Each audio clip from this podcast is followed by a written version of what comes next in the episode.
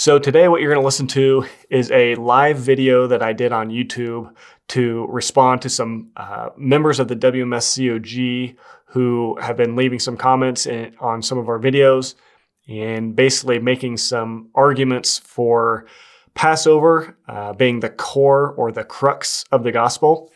This is a teachings, really a foundational teaching of this group, the World Mission Society Church of God and it's it's one of the probably one of the primary problematic teachings that they have that that really um, I think ultimately is is a huge distraction and distortion of the gospel. And so, uh, yeah, in this live video that you're about to listen to, um, I just I went on and and as is a really spur of the moment uh, thing. I didn't have a whole lot of, of, preparation. I just was getting kind of stirred up by some of the comments, and and as I was thinking about this, and it just felt like something I needed to address and wanted to uh, spend some time talking about, sharing some of my thoughts that I've been um, pondering over as I've um, been seeing these these comments come in and just thinking about this particular issue.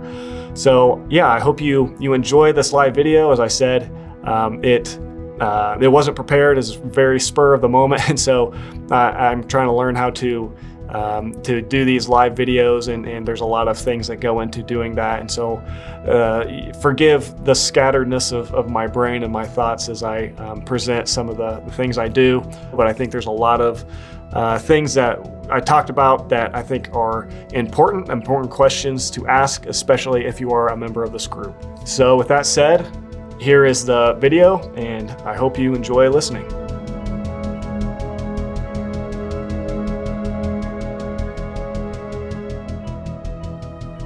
So today, basically, what I'm, what I want to do, is I'm gonna I'm gonna respond to maybe a couple comments that we've been getting in videos, but but primarily I want to um, talk about Passover and and reply to some some common uh, accusations we get in the comments concerning uh, the doctrine of Passover, why we don't keep it, um, and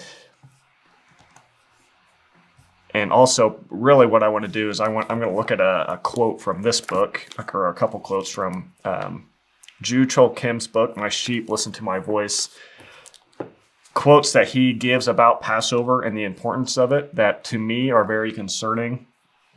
Um, and then I'm seeing I there's there's people showing up in the comments that are kind of making similar statements as what uh, what are made in this book that I'm to talk about. So again, bear with me real quick, getting this video set up, making sure everything's working, and then I will I will jump in.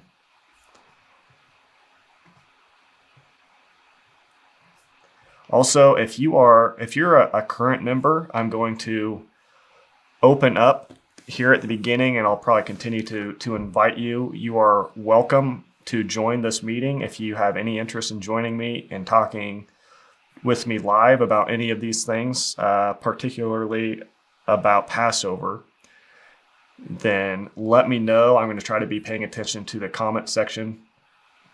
Let me know, and I will I'll let you in and, and we can uh, maybe have a some sort of a discussion about this. I'll let you share kind of your side of the story. So, okay, so I think I think I got everything set up the way it should be. Again, if if this all messes up, forgive me because this is all new to me. So, so Passover. Um, first, what I'm going to do is I'm going to show you kind of one of the main comments that I'm, I'm talking about from a particular person. And honestly, I don't even know that this this person who's commenting, I don't know, and I, I think as as from what I've seen him sharing in the comments, I don't think that this individual is a member um, of the WMSCOG at this point, but I I believe, and, and he can correct me if I'm wrong. I think he's not a member, but I think he still believes that Ahn Sahng-hong is Christ, and he's obviously believes some strong things similar to the WMSCOG about uh, the Passover. So this this is kind of the main comment that I want to reply to, and I'm not I'm not doing this just to pick on this one individual, um, but I think he's bringing up some points that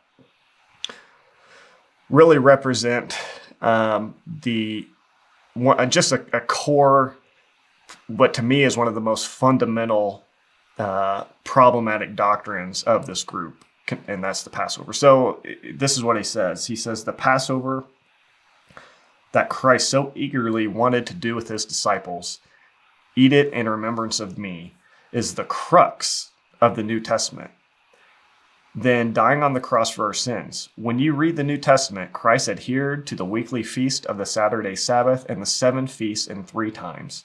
I mean, don't you young believers read and study your Bibles? Okay. So this is this was my reply. I'm just going to read this and some of the things I say in here is what I'm going to talk about today. So I replied to him and I said uh, I asked, the Passover is the crux of the New Testament is that why it's barely mentioned by Paul and never mentioned by Peter, James, John, or Jude? It's the crux of the New Testament, yet not once do the apostles in Acts command or instruct the church to keep it. It's the crux of the New Testament, yet not once does an apostle or New Testament author give the church directions or instructions or command to keep it and the proper ways and time to do so. And then I, I said, Sir, if you think the Passover is the crux of the New Testament, you you most definitely need to read through the New Testament again. If it is the crux, then I have to conclude that the apostles and New Testament authors were incredibly deceptive, misleading, and negligent to never focus on this issue with the church. Uh, you know what they did focus on, though? The person and work of Jesus and his death and resurrection and the sufficiency of faith in him that manifests in a changed heart and love for God and neighbor. This is the crux of the New Testament. The Passover feast was a shadow. You are hung up on a shadow while all the while missing the reality that has come.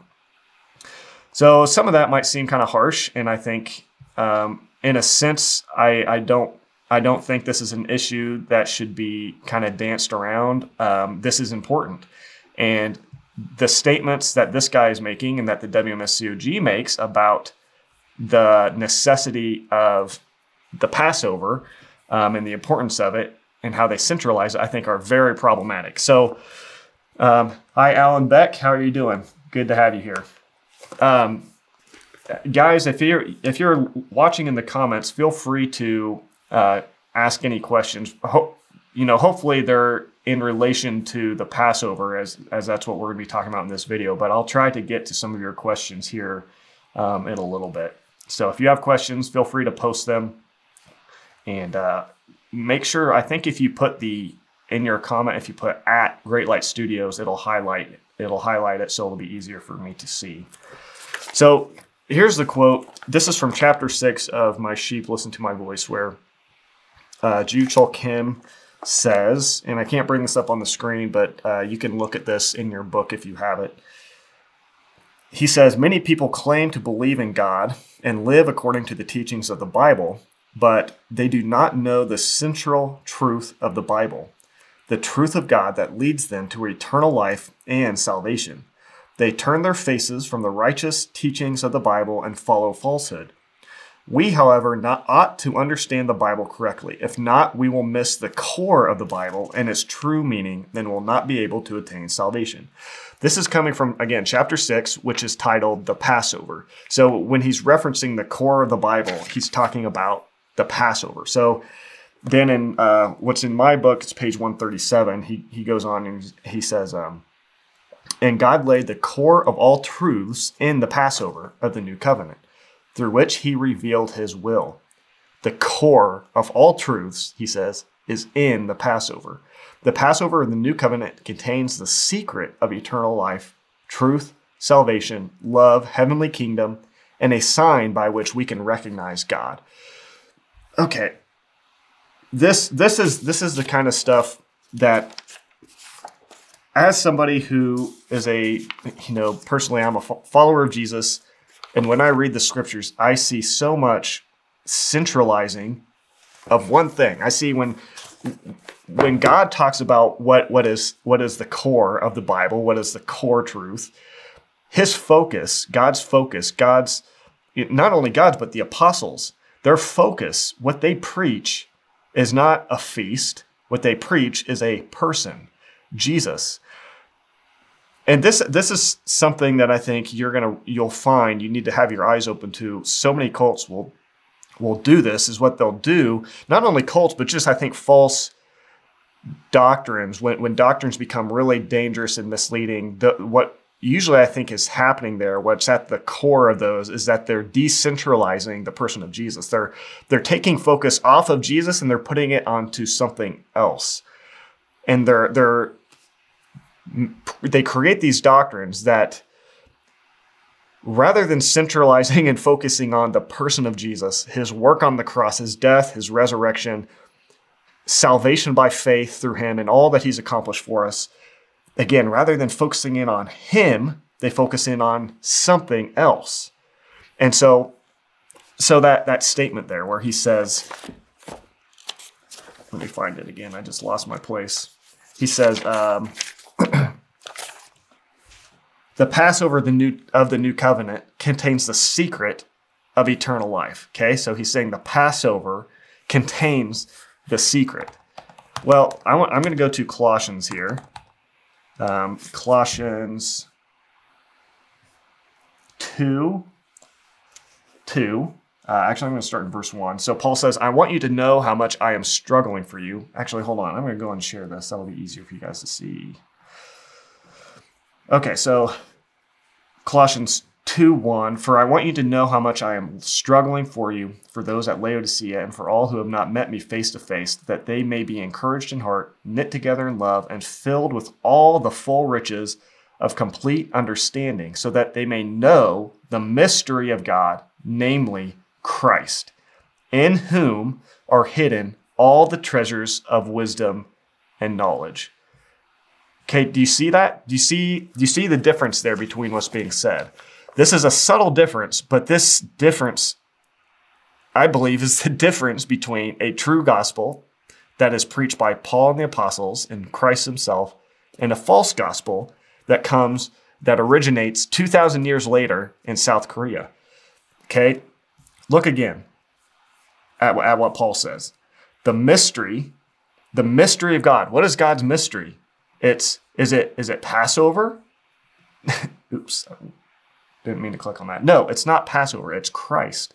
Christ himself, the person, is the mystery.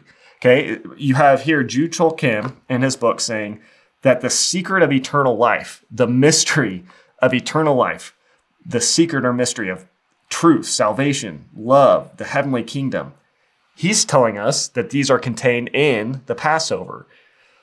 Well, what does Paul say? Well, Paul says here, all the treasures of wisdom and knowledge are hidden where? Where are they at? They are in Christ. They're in a person.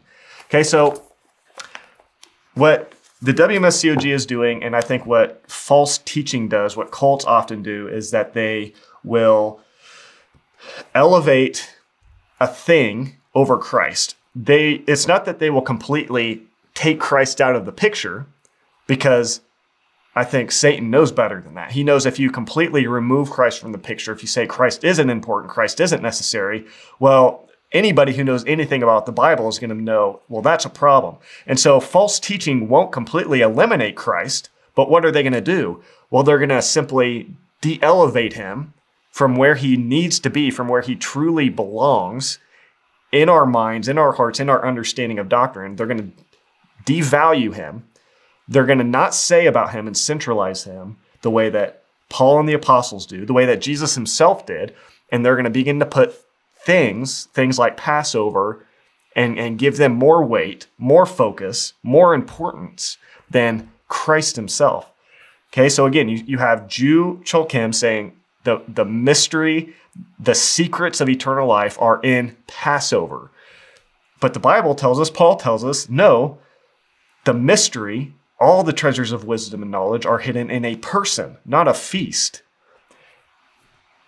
There is a difference there, and I, I, hope you're seeing that. And that that difference, I don't ever see that acknowledged by members. I don't see, I haven't heard of a of an acknowledgement of that problem from from the WMSCOG or a response. Maybe there's responses to that, but that's a that's a problem. I think that that is it gets at what so many cults do, what so much false doctrine is based on, is, is the dethronement of Christ and his centrality. Um, okay, so I have Alan Beck saying, I think you should stop. I think you should stop all this crap. Um, okay, and he says, I used to watch your videos when I was a member. Honestly speaking, I didn't find it effective to refute the WMSCOG doctrine. Stop wasting time. Uh, you've already made a video on this topic with Tim. That's a good point. Um, Alan, I'm sorry you feel that way. And um, I think, yes, yeah, sometimes it's not effective. I totally agree. So there's, there's definitely certain members, which sounds like you yourself were one of them, that these videos weren't effective.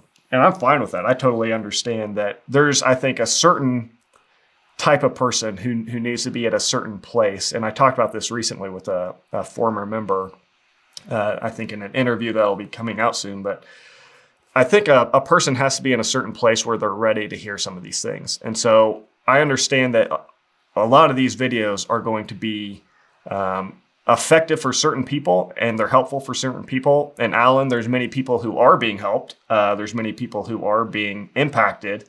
There's people who are leaving the group because of the videos. And so I think there's a there's a side to which some of these videos aren't helpful to certain people, but they are to others. And so so Alan, we will continue to do these. I'm sorry, um, but I'm glad you're here watching.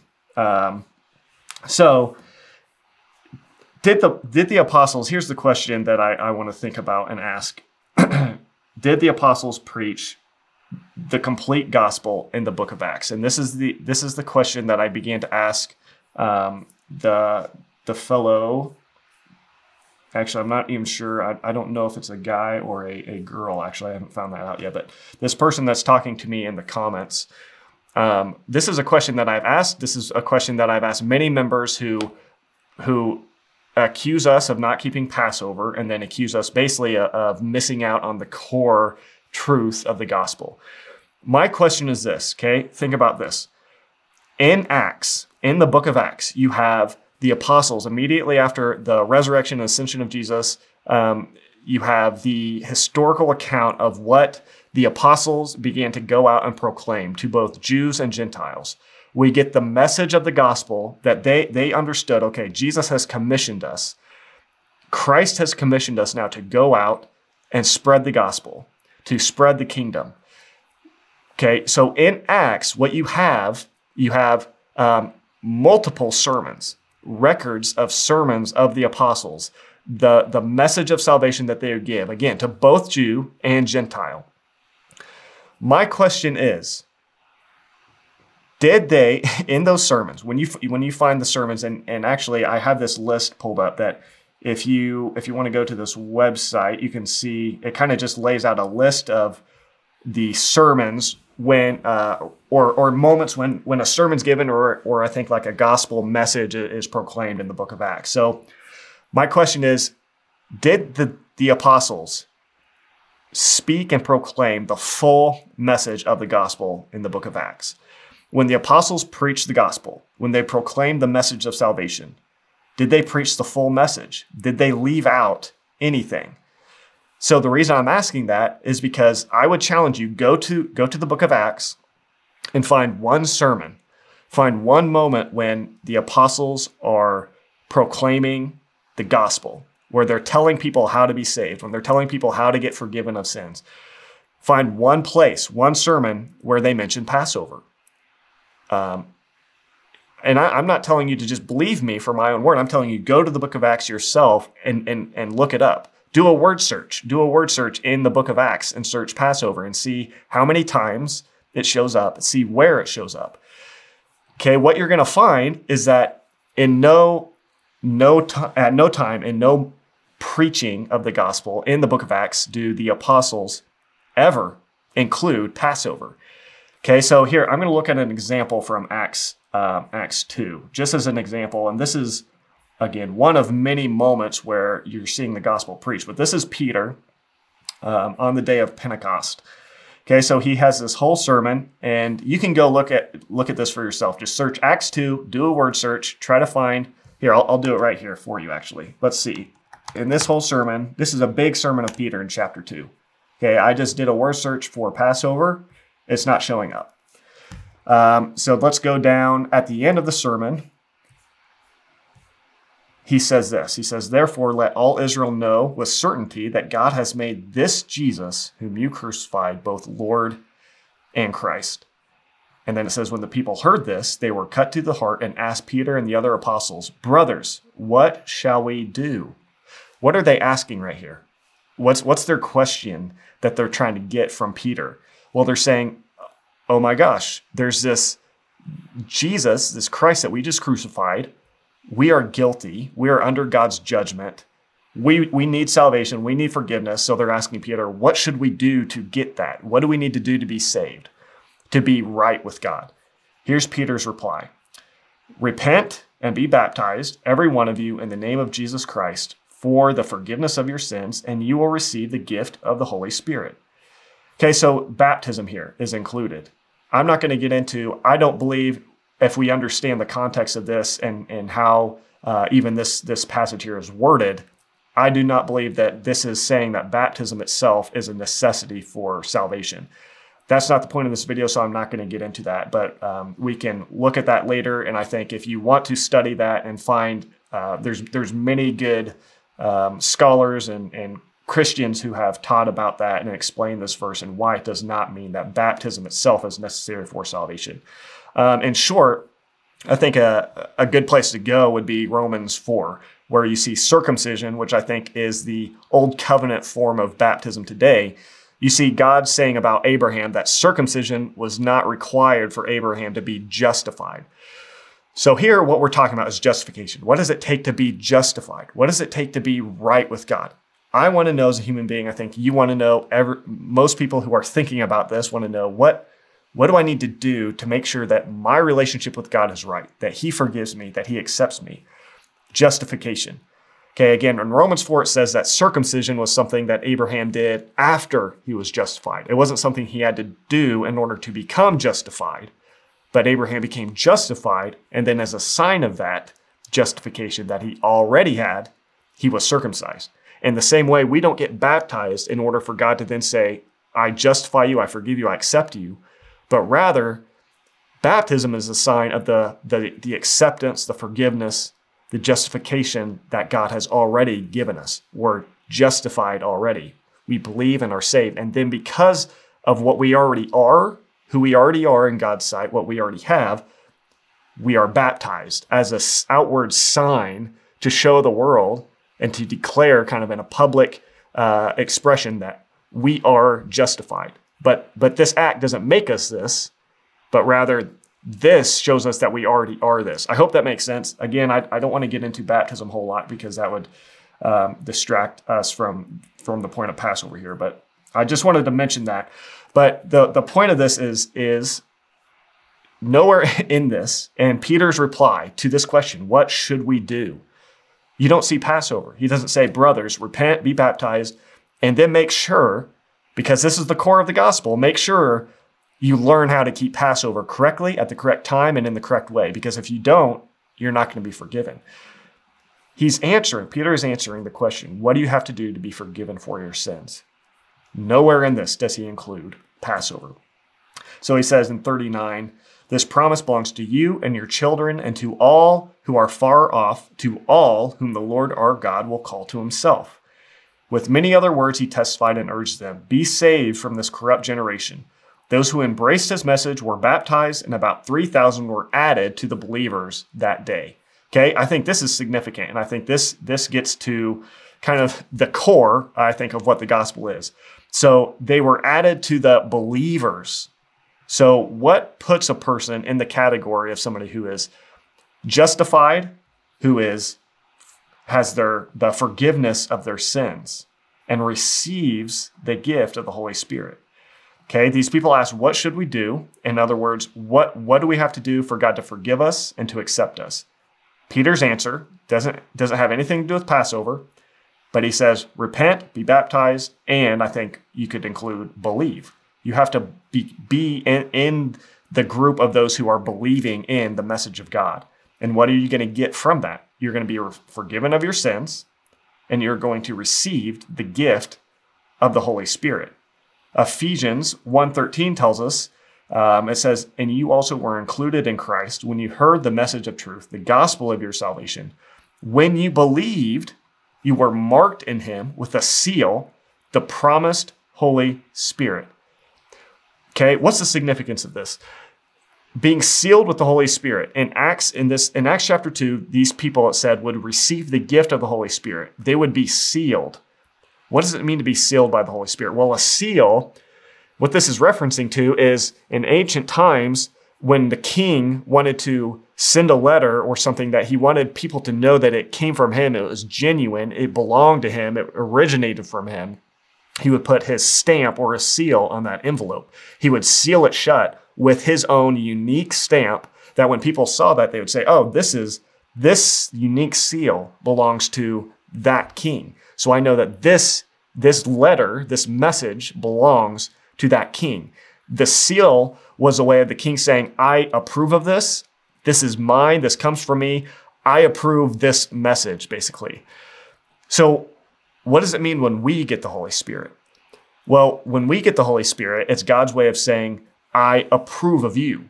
Uh, you are sealed, which, which is my way of showing you and the world that you are mine. I accept you. I forgive you. And, and you're, you're forgiven of sins and you are in the family of God. Okay, why am I saying all that? Well, because here going back to um, Ephesians 1, it says, How do we get this seal? How do we get that that approval, that that stamp of approval from God? Um, well, we we believe. Hold on, guys, one second. I've got to make sure my audio is still going here. If at any time my audio goes out, let me know because I've had trouble with that recently. Um, sorry. Anyways, this is this is part of the messiness of, of starting to try to do these live streams. But how do we get the Holy Spirit? How do we get that approval? How can I know personally? How can you know personally that you are in the family of God and your sins are forgiven? Well, we need that, the promised Holy Spirit. And when we have the Spirit, that's the sign from God that we are approved by Him. But this says that when they believed, when the when these these people, the Ephesians who Paul was talking to, what caused them to get this seal from God was not Passover. It wasn't, it wasn't keeping Sabbath. It wasn't uh, giving their tithes. It wasn't witnessing enough. It was their belief. When they believed, God responded by saying, I approve of you. And we see that same thing uh, back in Acts, where Peter says that it's through repentance and I think ultimately, again, belief, faith, that that Peter was saying you could receive forgiveness of sins and receive the gift of the Holy Spirit. So, nowhere in there do we see Passover. Okay, we have these Jewish unbelievers who are asking directly, What is it that God requires of us? Peter answers by, by saying something, giving them an answer that has nothing to do with Passover. So the question again that I'm coming back to, what, what this all started on is did Peter in that moment give them the full message of the gospel? Did he give them the truth about how to be saved? Or was he lying? I see that there's really, when it comes to the, the perspective I'm giving and the perspective given by the WMSCOG and this person that I'm talking to in the YouTube comments, really there's these two these two ways we have to see it. Either in that moment Peter did not give the full message of the gospel and he held back the core. He actually held back the core message of the gospel. He didn't give them the most important part of it. Either that's the case or Passover actually isn't the core of the gospel. Okay, you can't have both. If it's true that Passover is the core of the gospel, then in that moment, in that sermon, Peter left out of his preaching the core message of the gospel, the core foundational requirement of what it takes to be saved, of what it takes to become a child of God, to be to be included in the family of God. If that is true, if if Passover is the core of the gospel, Peter left that out. I I, I can't believe that. I find that impossible to believe, especially when you go to um, you keep looking at Let me pull it up again. If you keep looking at all these places in the book of Acts where the gospel is preached, every time that the, that people ask, "What do we have to do to be saved?" When the when the apostles and uh, the apostles and prophets and pastors and teachers in the New Testament would tell the believers what they should do, what the requirements are, uh, what the core necessary things are to to make sure they're doing and not doing. They never mention Passover, not once, not one time. So the reason why this is so important is because people like Jude Chol Kim, the WMSCOG, and again, this person on the YouTube comments, and so many others who who you know, this person really just reflects uh, a broad scope of, of comments that we get that are so similar to this. But this is, I think, the things that we're seeing uh, don't go along, along with what they're saying. It's a bold statement to say that the Passover is the core of the gospel.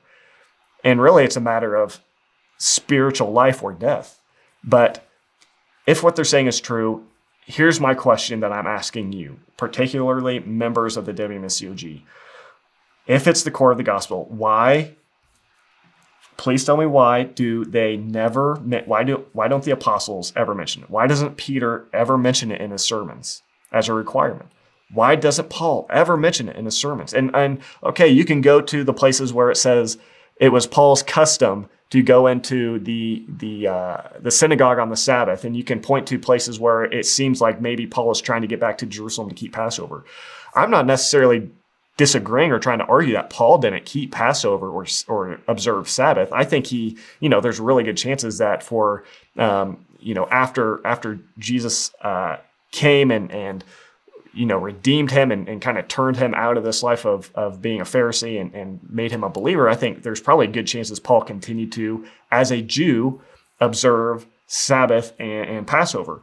But my my question isn't whether Paul did it as a Jew. My question is, did Paul, as the apostle to the Gentiles, did Peter, uh, the apostles who are supposed to give the message of salvation to Jews and Gentiles, to you and me, did they ever say, did they ever teach us that we must keep Passover as a means of salvation? And if you look again through every every example of where the message of the gospel is preached, where the message of salvation is proclaimed, you don't see them mentioning Passover. And that that raises the, the, the legitimate question that I think you guys in the WMSCOG, if you're members, leaders, I'm just I'm just I'm curious what your response would be to that. How how can you defend that that truth that they never mentioned it? They never brought it up. How can you on the one hand say it's the core of the gospel but yet you don't see the apostles mentioning it in their gospel preaching? That's a problem. Um, and so i i have yet to hear a good response to that. Um, i want to look at a couple more verses here um, so the other thing is that the the epistles. Uh, this this is a big deal as well. Um, it's not only that you you don't see Passover brought up or mentioned in um, the book of Acts in the sermons, but we have these letters from the apostles. We have le- so many letters from Paul, again, the apostle to the Gentiles, who is giving the church instructions, directions, rebukes, corrections. Um, instructing them basically, and he, he's going deep into the doctrine of justification, deep into doctrines of forgiveness of sins, of how to become a child of God, of what makes a believer a child of God. He goes deep into all these things. But again, there's only one, I think, as far as I know, there's one moment when Paul mentions, um, he, and he does mention Passover, he does mention the feast. And let me let me pull that up real quick. Um, because I know that's something that would be uh, mentioned. So give me one second. So that's First Corinthians something here. Sorry, let me find it real quick. It's First Corinthians something, 5 8, I think. okay, so I'm, I'm just going to bring this up because I know this is the one place where Paul does uh, mention Passover specifically. So before I before I look at this though, um, the point the point here that I, that I'm going into is that not only in Acts and the sermons do you not see Passover mentioned, but in the epistles, when Paul's going into core doctrines, when he is giving directions and instructions to the church, again, you don't see Passover. Not from Paul, uh, except this one this one moment we're going to talk about here in a minute. Not from Peter, not from James, not from John, not from Jude, not from the author of Hebrews, who, who again may or not be Paul.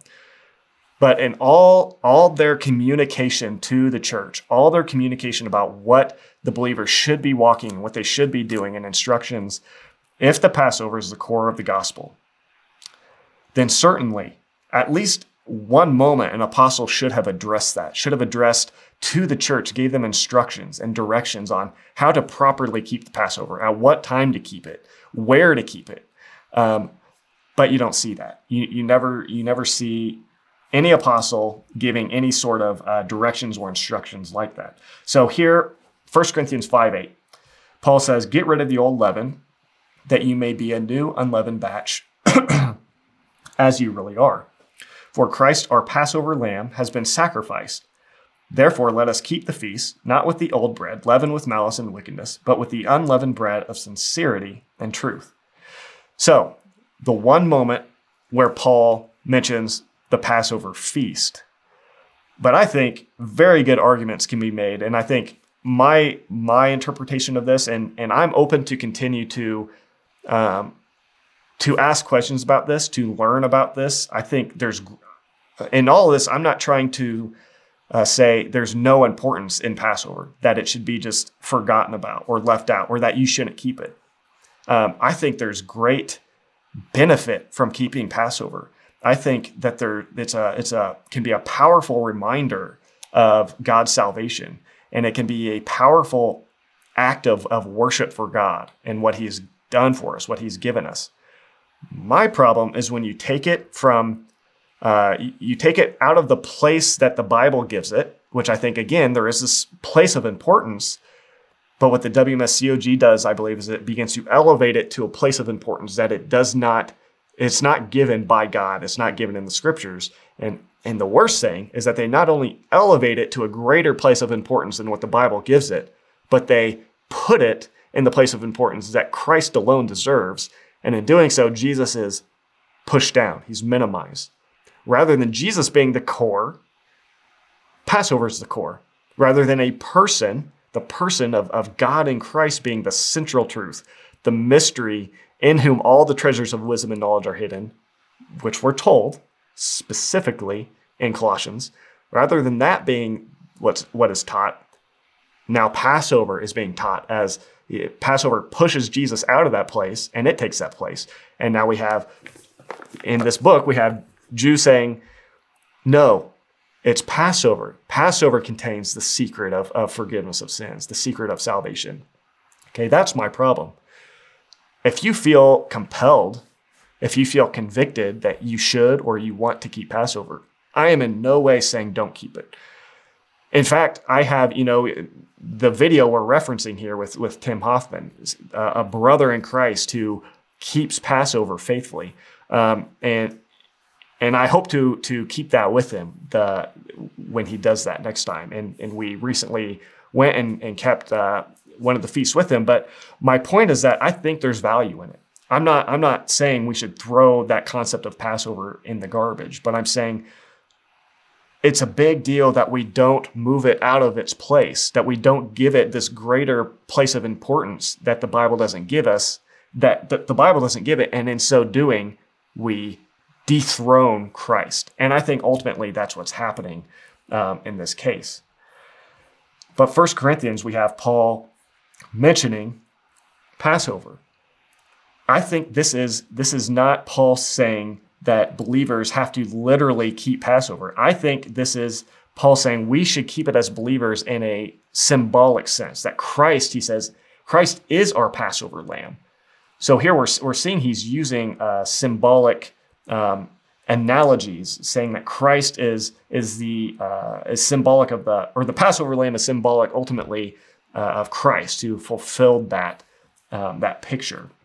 And so I think as believers, what Paul is saying here is that there is a a symbolic way that we now should keep the Passover, which involves removing the unleavened bread, which I think speaks of getting rid of all that is within within us that is from the flesh, all that is from our our our old man, our old nature, and we are to get get that out. We are to remove that. We are to die to our old self and put on put on the new man, put off the old man. And so we are to um, we are also to embrace Christ as our Passover lamb. By faith, we're to look to Him and embrace Him. And, and I think go we can go as far John six to eat Him. We eat Christ in a spiritual sense by believing in Him and receiving for ourselves all that He is. That is us consuming Christ as our Passover lamb. And so I think I think there's a lot more being said here about about keeping the Passover in a symbolic or or spiritual sense than Paul trying to say believers have to literally keep Passover uh, to be saved. And so here, here's the problem though. Like, even if Paul in this moment is suggesting and, and telling believers to keep the Passover feast, the question still has to be asked why did he never mention that in uh, Acts? Why did he never bring that up in the message of the gospel? I think the point there is that even if this is Paul giving a literal recommendation to keep Passover, you can't you can't connect it to the gospel message. You can't you can't put the observance of Passover into the category of a requirement for forgiveness of sins, because Paul doesn't do that here in the context of uh, 1 Corinthians five. He doesn't do that. He does not. He doesn't say that Passover keeping is a requirement for forgiveness of sins. And I've had I've had conversations with members about that particular point who have debated me about that, and uh, it can be shown that there's there's nothing in here about keeping Passover to be forgiven of sins. But um, so all that to say, even if Paul is saying keep the Passover in a literal sense, he's not connecting that as a requirement to being forgiven. And if he is, then why did he never mention that in his preaching in the book of Acts? Um, I think if it is a requirement, here's another point I want to bring up. If if Passover keeping is a requirement for forgiveness of sins, if it is the core of the gospel, then the fact that this is the one moment where Paul alludes to it, he, he, he mentions it in the epistles in 1 Corinthians 5. That's the one time he mentions it. To me, that tells me that if it is the core of the gospel, the apostles were incredibly uh, negligent to, to, to never give the church more specific instructions or directions um, about this. If this is the core of the gospel, then why is it that the one time that Paul really specifically looks at it and mentions it um, like this is it it's it's even it's vague about what what Passover is or what it accomplishes for the believer. And it certainly doesn't um, it doesn't tie Passover observance to forgiveness of sins.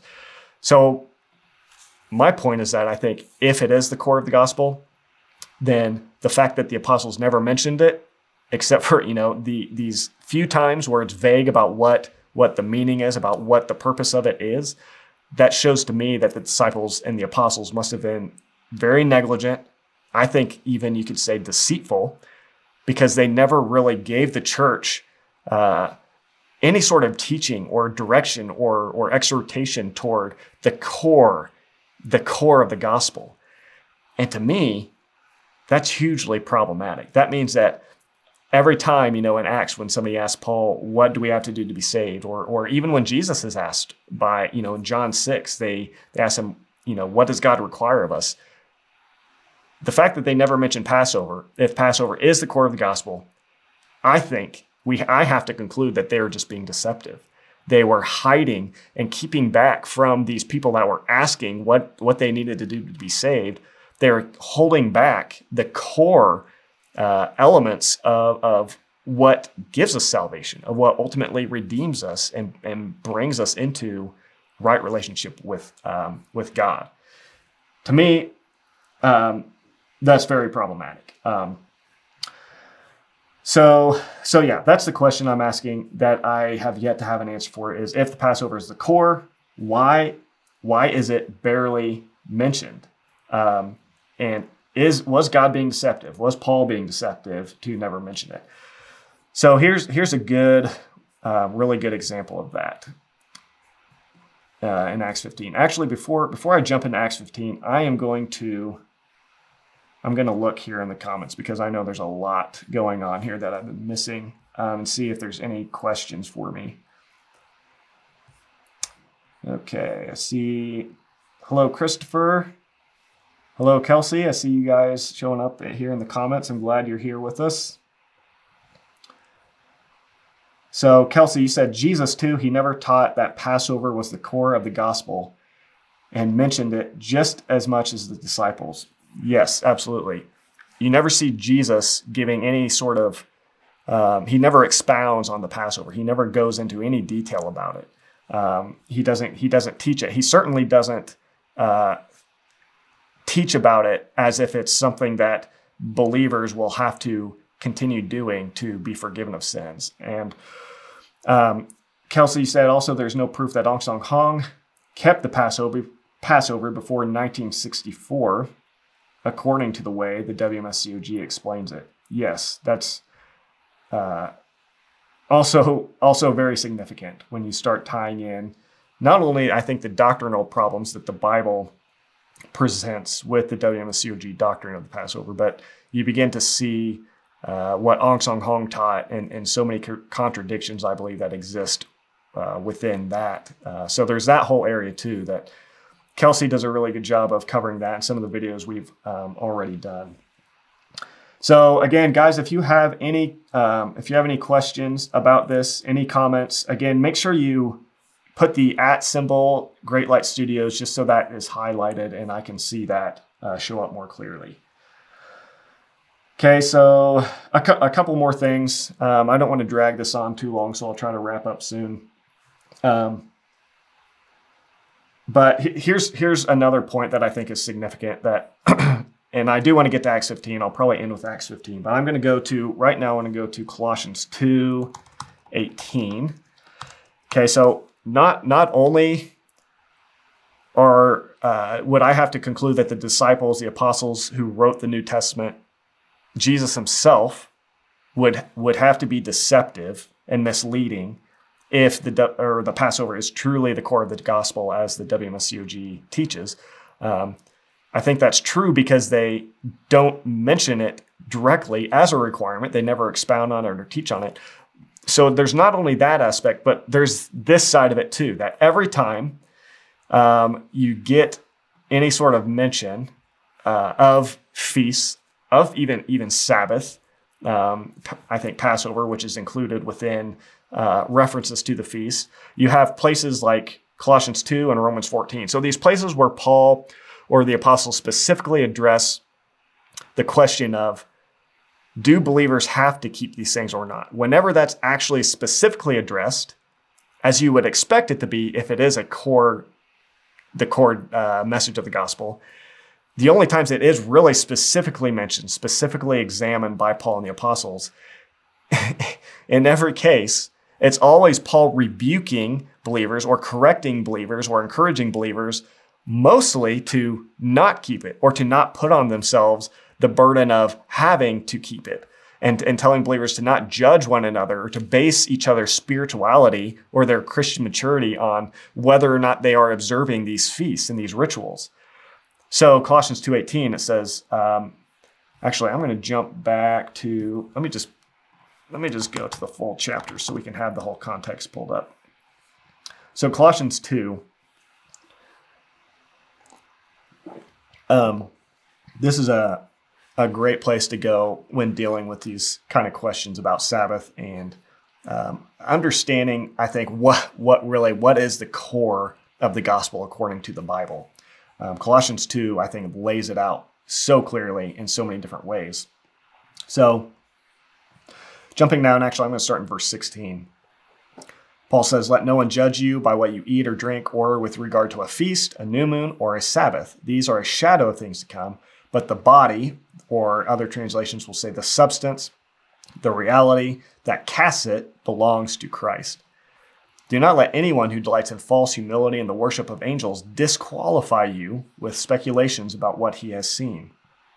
Such a person is puffed up without basis by his unspiritual mind. He has lost connection to the head, from whom the whole body, supported and knit together by his joints and ligaments, grows as God causes it to grow. Okay, so what is he saying there? Well, he's telling us there that actually a mark of an unspiritual person, a mark of somebody who's lost connection to Christ, the way to tell that is if that person is judging other people's spirituality on whether or not they are observing certain feasts. So, in that moment, when Paul mentions feasts, he mentions the feasts of God. In, in, in the conversation of do these Colossian believers need to keep it or, or not? Is it a requirement or not? You had these people coming that I think were judging them and, and sort of casting this condemnation on them, making them feel as if they were less mature, less spiritual. They weren't they weren't walking fully in all that God wanted them to walk in because they weren't keeping Sabbath. They weren't keeping the feasts. Well, when Paul addresses that specifically, he says those people, rather than the, the people who weren't observing the feast and Sabbath, who, who had freedom to not do those things, rather than them being the unspiritual and the immature ones. Actually, it was those who were judging them and judging their spirituality uh, based on the fact that they weren't keeping these things. These were the ones who were unspiritual, and he even he even says things like they were they're unspiritual, they're disconnected from Christ as the head. Uh, and I think that's that's that's ultimately at the source is when people really they get cut off from Christ as their head. They stop thinking and perceiving doctrine and reality through the lens of Jesus and the supremacy of who he is. They stop viewing doctrine through the lens of Jesus being the core, Jesus being the way, truth, and life. And they begin to elevate other things, make other things way, truth, and life, the core. And that is when people start to create doctrines it's like they're these are chickens running around with their heads cut off. They're running around trying to accomplish things, but really they're just making a mess because you don't have the head from whom, Paul says in Colossians 2 again, the whole body grows.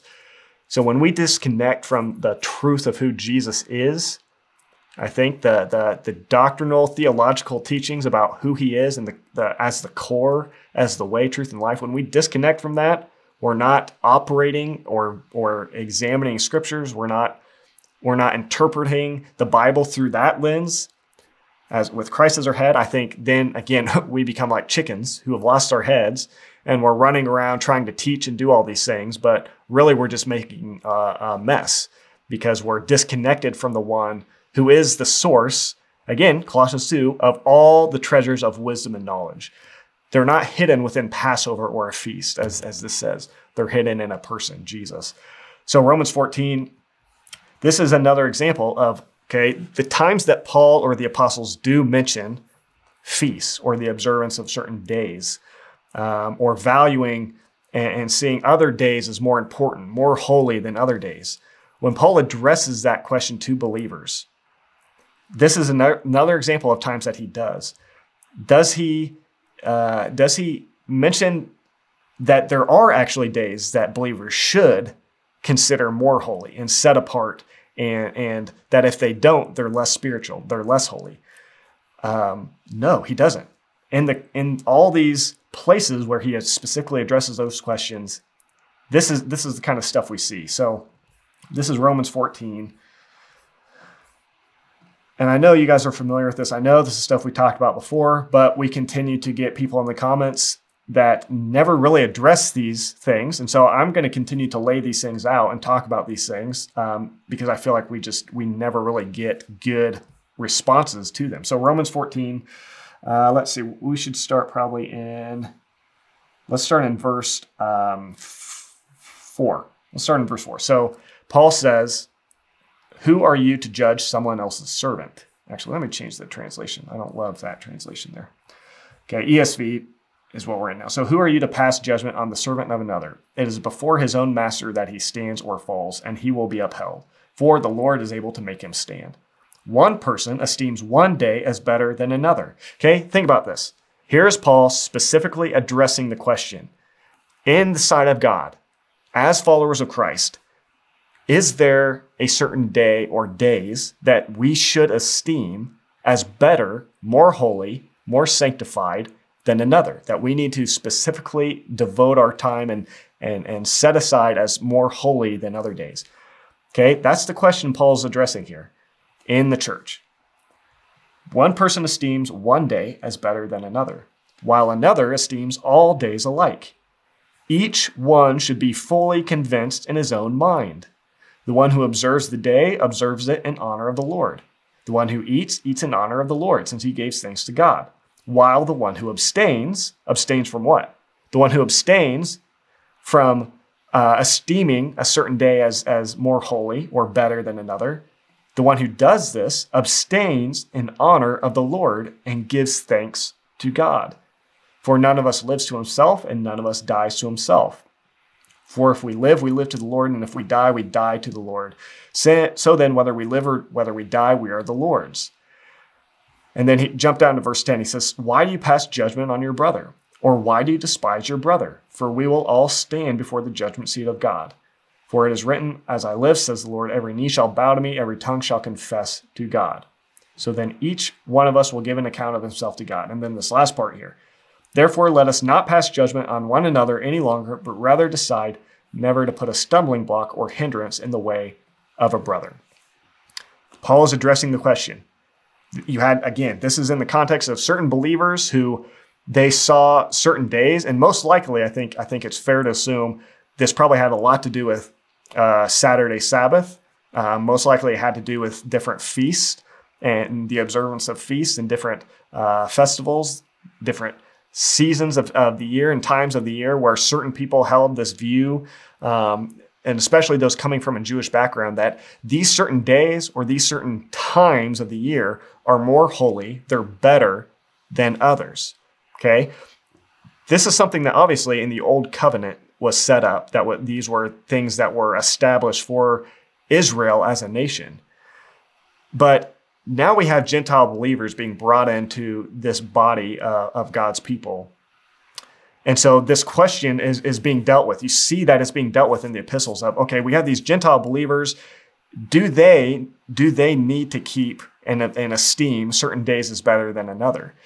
Um, you have these, these people who thought that you need to. Yes, certain days are better than others. Saturday Sabbath is something you need to observe. And you had them judging those who didn't see things that way. They didn't esteem uh, certain days as more holy than another, but they thought all days are alike. All days are holy to the Lord. So you had these brothers who were, I believe, sincere believers that were judging um, those who did not observe certain days. Now, again, let's look at this. Let's because this this is the question we're all asking. This is really what it comes down to. One person esteems one day as better than another, while another esteems all days alike. Here we have the Apostle Paul, the New Testament, addressing, I think, this argument that we're having the, the argument about Passover, Sabbath, is it a requirement for salvation? Here's one of the clearest moments where Paul is specifically addressing this point. And how does he answer? One person esteems one day as better than another, while another esteems all days alike. If it is true that we should all esteem certain days as better than another, then this is not the answer that Paul should give. Listen to what he says. Each one should be fully convinced in his own mind. Okay? if Passover is, is a time of year, a, a day or a season of, of, of the year where that should be set apart as more holy, if Sabbath on Saturday is a day that every believer must, in order to have salvation, observe as more holy or esteem as better than another, then Paul in Romans 14 should have said, again, one person esteems one day as better than another, while another esteems all days alike. This is what Paul should have said. But the one who esteems all days alike is wrong. He doesn't know the truth. In fact, he's missing the core of the core of the gospel because the core of the gospel is actually about esteeming one day or certain days as better than another. That is what something like that along those lines is what Paul should have said here if the WMSCOG is accurate, if their understanding of Passover and its purpose, uh, uh, and again, we're, we're, talking about, I think Sabbath can be included in this. That should have that should have been more along the lines of what Paul said here. but rather, he says, each one should be fully convinced in his own mind. So Paul does not agree. He's not agreeing with the one who does esteem certain days as better than another. He's not. He's not saying yes. These guys are correct. They are right. They understand the core of the gospel. And you guys who esteem all days alike, you're wrong. Paul actually says no. If if you're a person who before God you feel this compelling, this conviction that I want to observe certain days as more holy, as more set apart than other days during my week or or out of the year. Paul is saying, well, you should be fully convinced and you should do that in faith. But what about those who don't see it that way? What about people like me, who I personally, I think all days are equal. I don't I don't want to just set apart certain days every week where I think this is the day where I'm going to devote my myself, my time, my energy to the Lord. This day is more holy. I believe that in Christ, every day is equally holy. And I should see it that way as every day is equally holy. I want to set apart every day as equally holy. I don't just worship on Sunday. I don't just worship on Saturday. I want to be a person. I think we all should want to be people who are worshiping God, our creator, every day. Monday, Tuesday, Wednesday, Thursday, Friday, Saturday, Sunday, and every month of the year as well.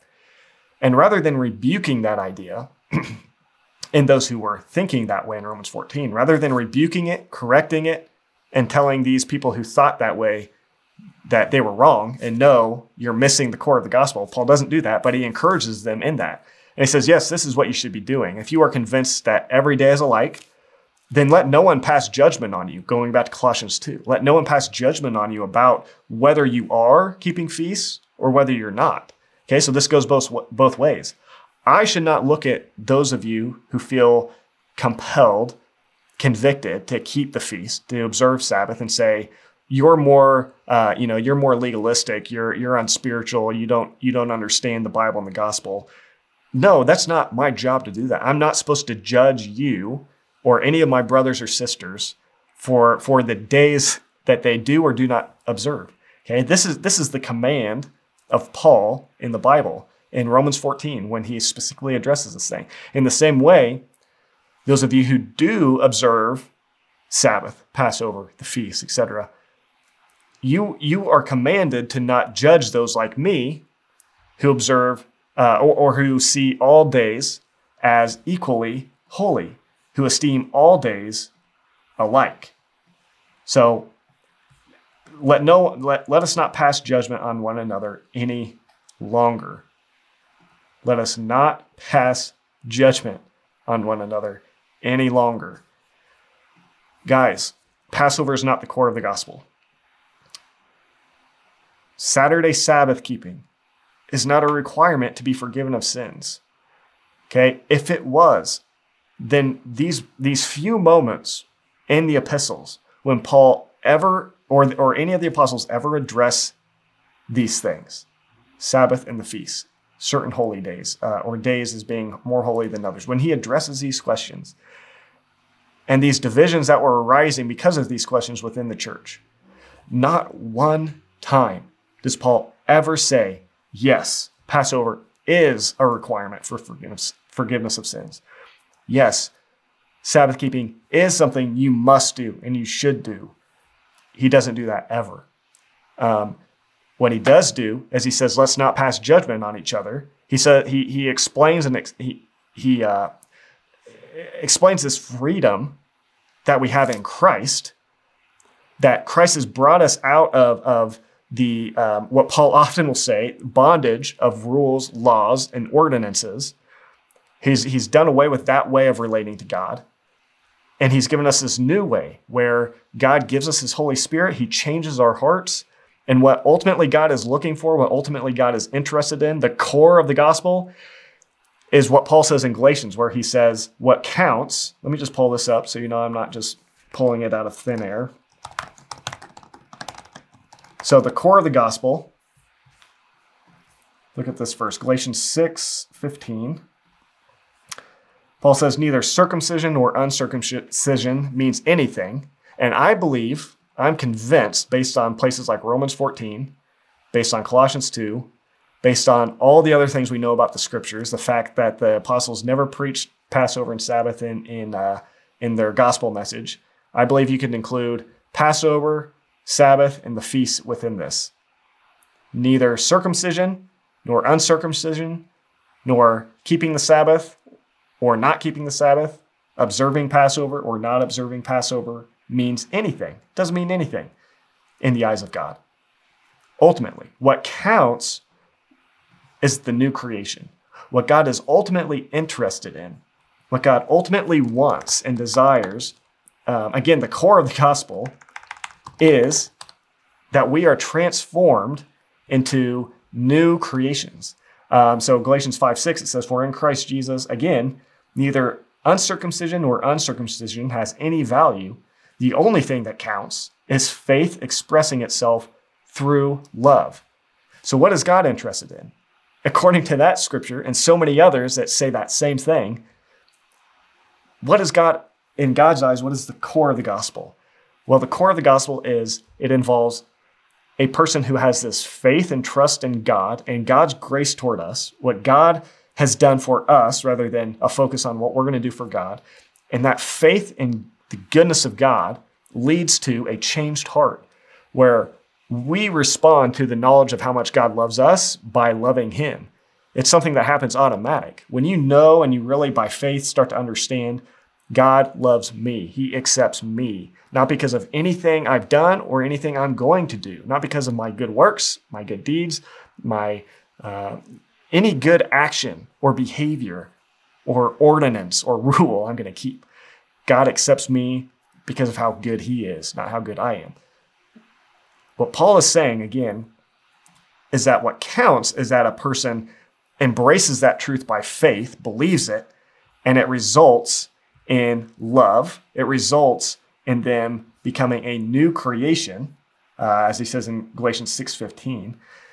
It results in a person having a changed mind. Um, and it, it's it's the the new covenant, right? That God promised. He said, "Behold, the, the days are coming when I'll give. Um, I'm going to butcher this verse, I know, but I'll give my people my spirit. They'll they'll be given a new heart, a new mind, so that they'll love me and keep my laws." So the core of the gospel is that we change inwardly, not that we conform outwardly to certain behaviors and rules. Okay. Again, Paul says circumcision and uncircumcision. I think we can put Passover, Sabbath, all that in that in that same place and say these things ultimately, if that's our focus, if that's what we think is the core of the gospel, these things mean nothing. They don't count for anything in the eyes of God. What counts is that His love and the truth of the gospel is making us into different people who ultimately fulfill the first commandment, the first and greatest commandment. Love, love the Lord your God with all your heart, mind, soul, and strength, and love your neighbor as yourself.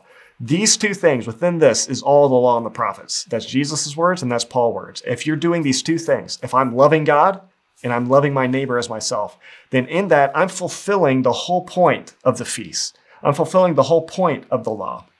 Okay, so that's why Paul is saying what counts is a, is a new creation. It's not whether or not I'm keeping feasts, Sabbath, all these things. What counts is that my faith in God my knowledge of who He is, is resulting in me changing inwardly. So that I am now somebody who has been changed by God. So I'm fulfilling the first commandment. I'm fulfilling all the law simply through love. Love fulfills the law, is what Paul says. And that is why he says that what counts, what counts is faith working through love.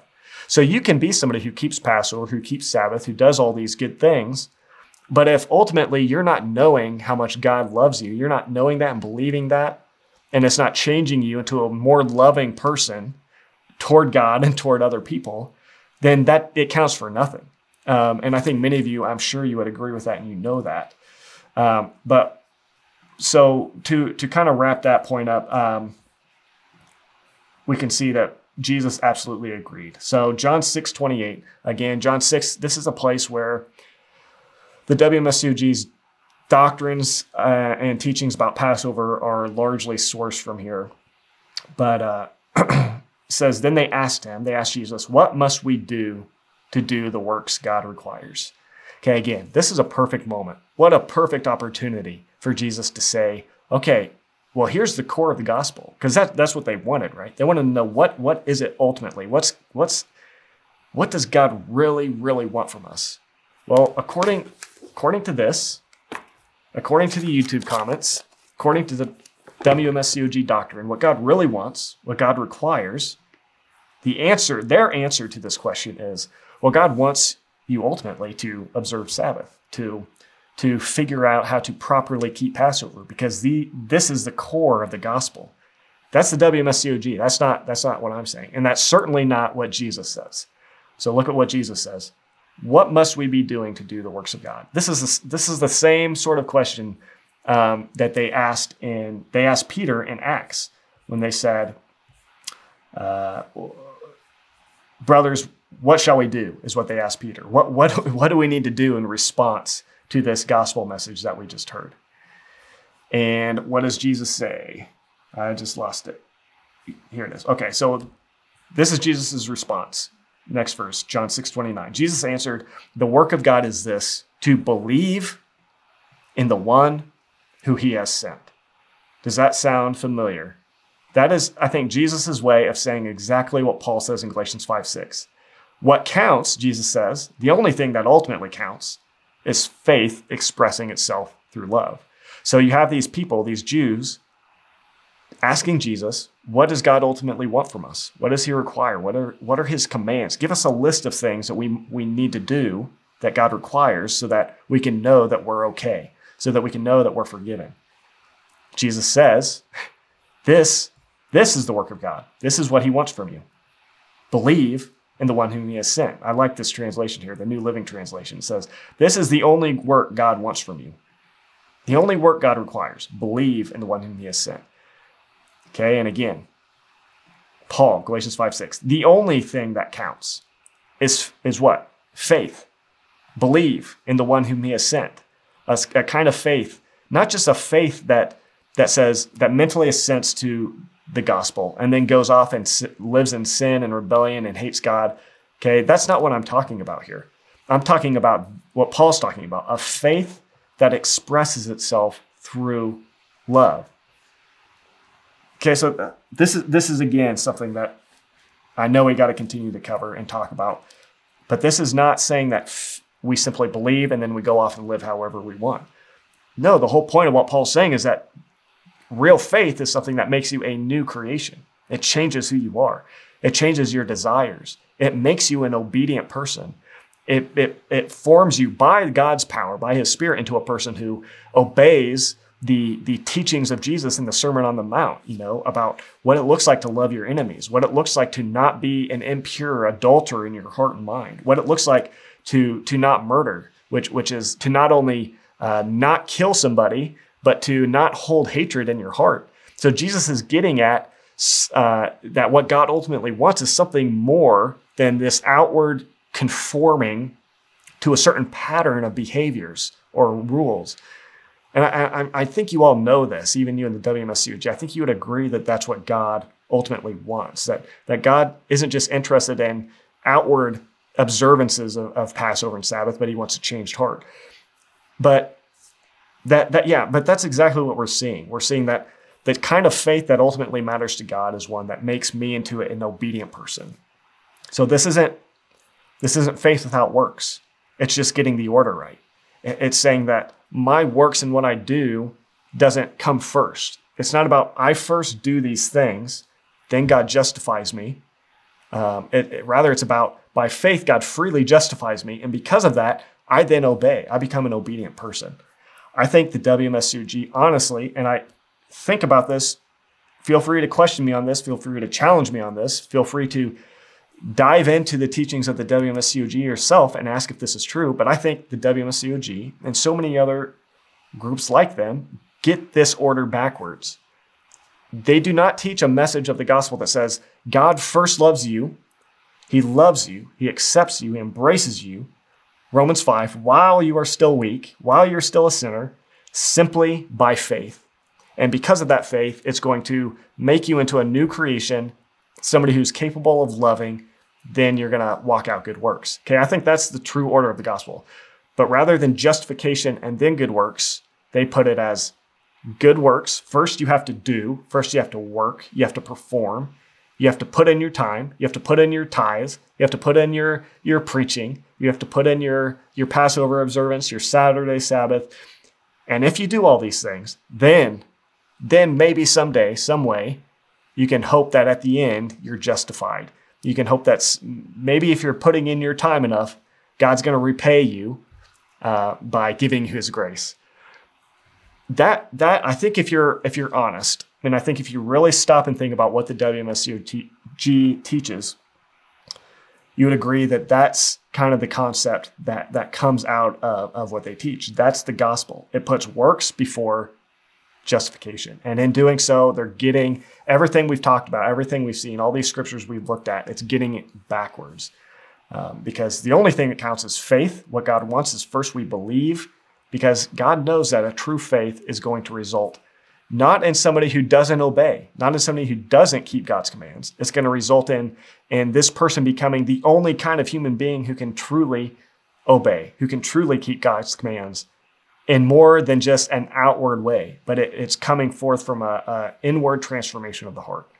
And as Paul says, as Jesus says, in God's sight, that's the only thing that counts.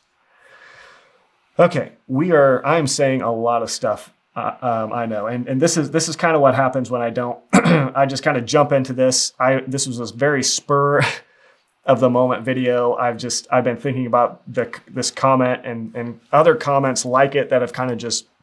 Um, I think about these things. I ponder them, and I just kind of had to sit down and and and start talking about it today. So I know this is long. I know I'm saying a lot. I know I'm probably repeating a lot of things we've uh, talked about in past videos.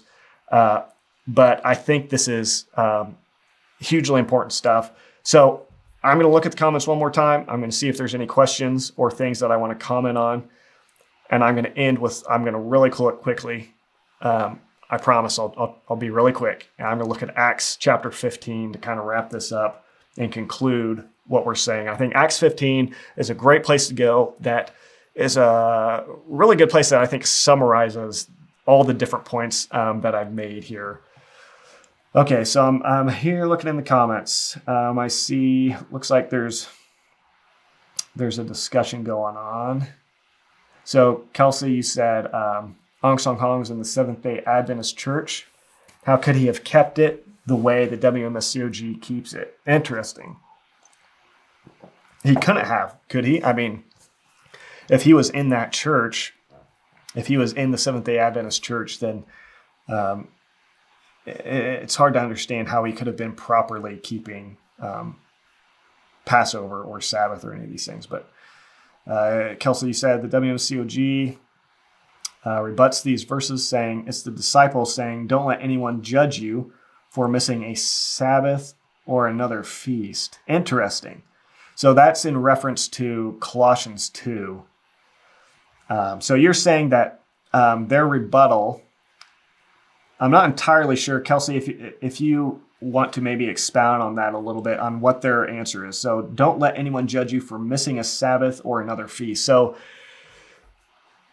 are you, are you saying that basically they're saying Colossians 2 is Paul just encouraging believers that if they if they might miss a Sabbath or two here and there, don't let their brothers judge them for that? Is that is that what you're saying their reply is?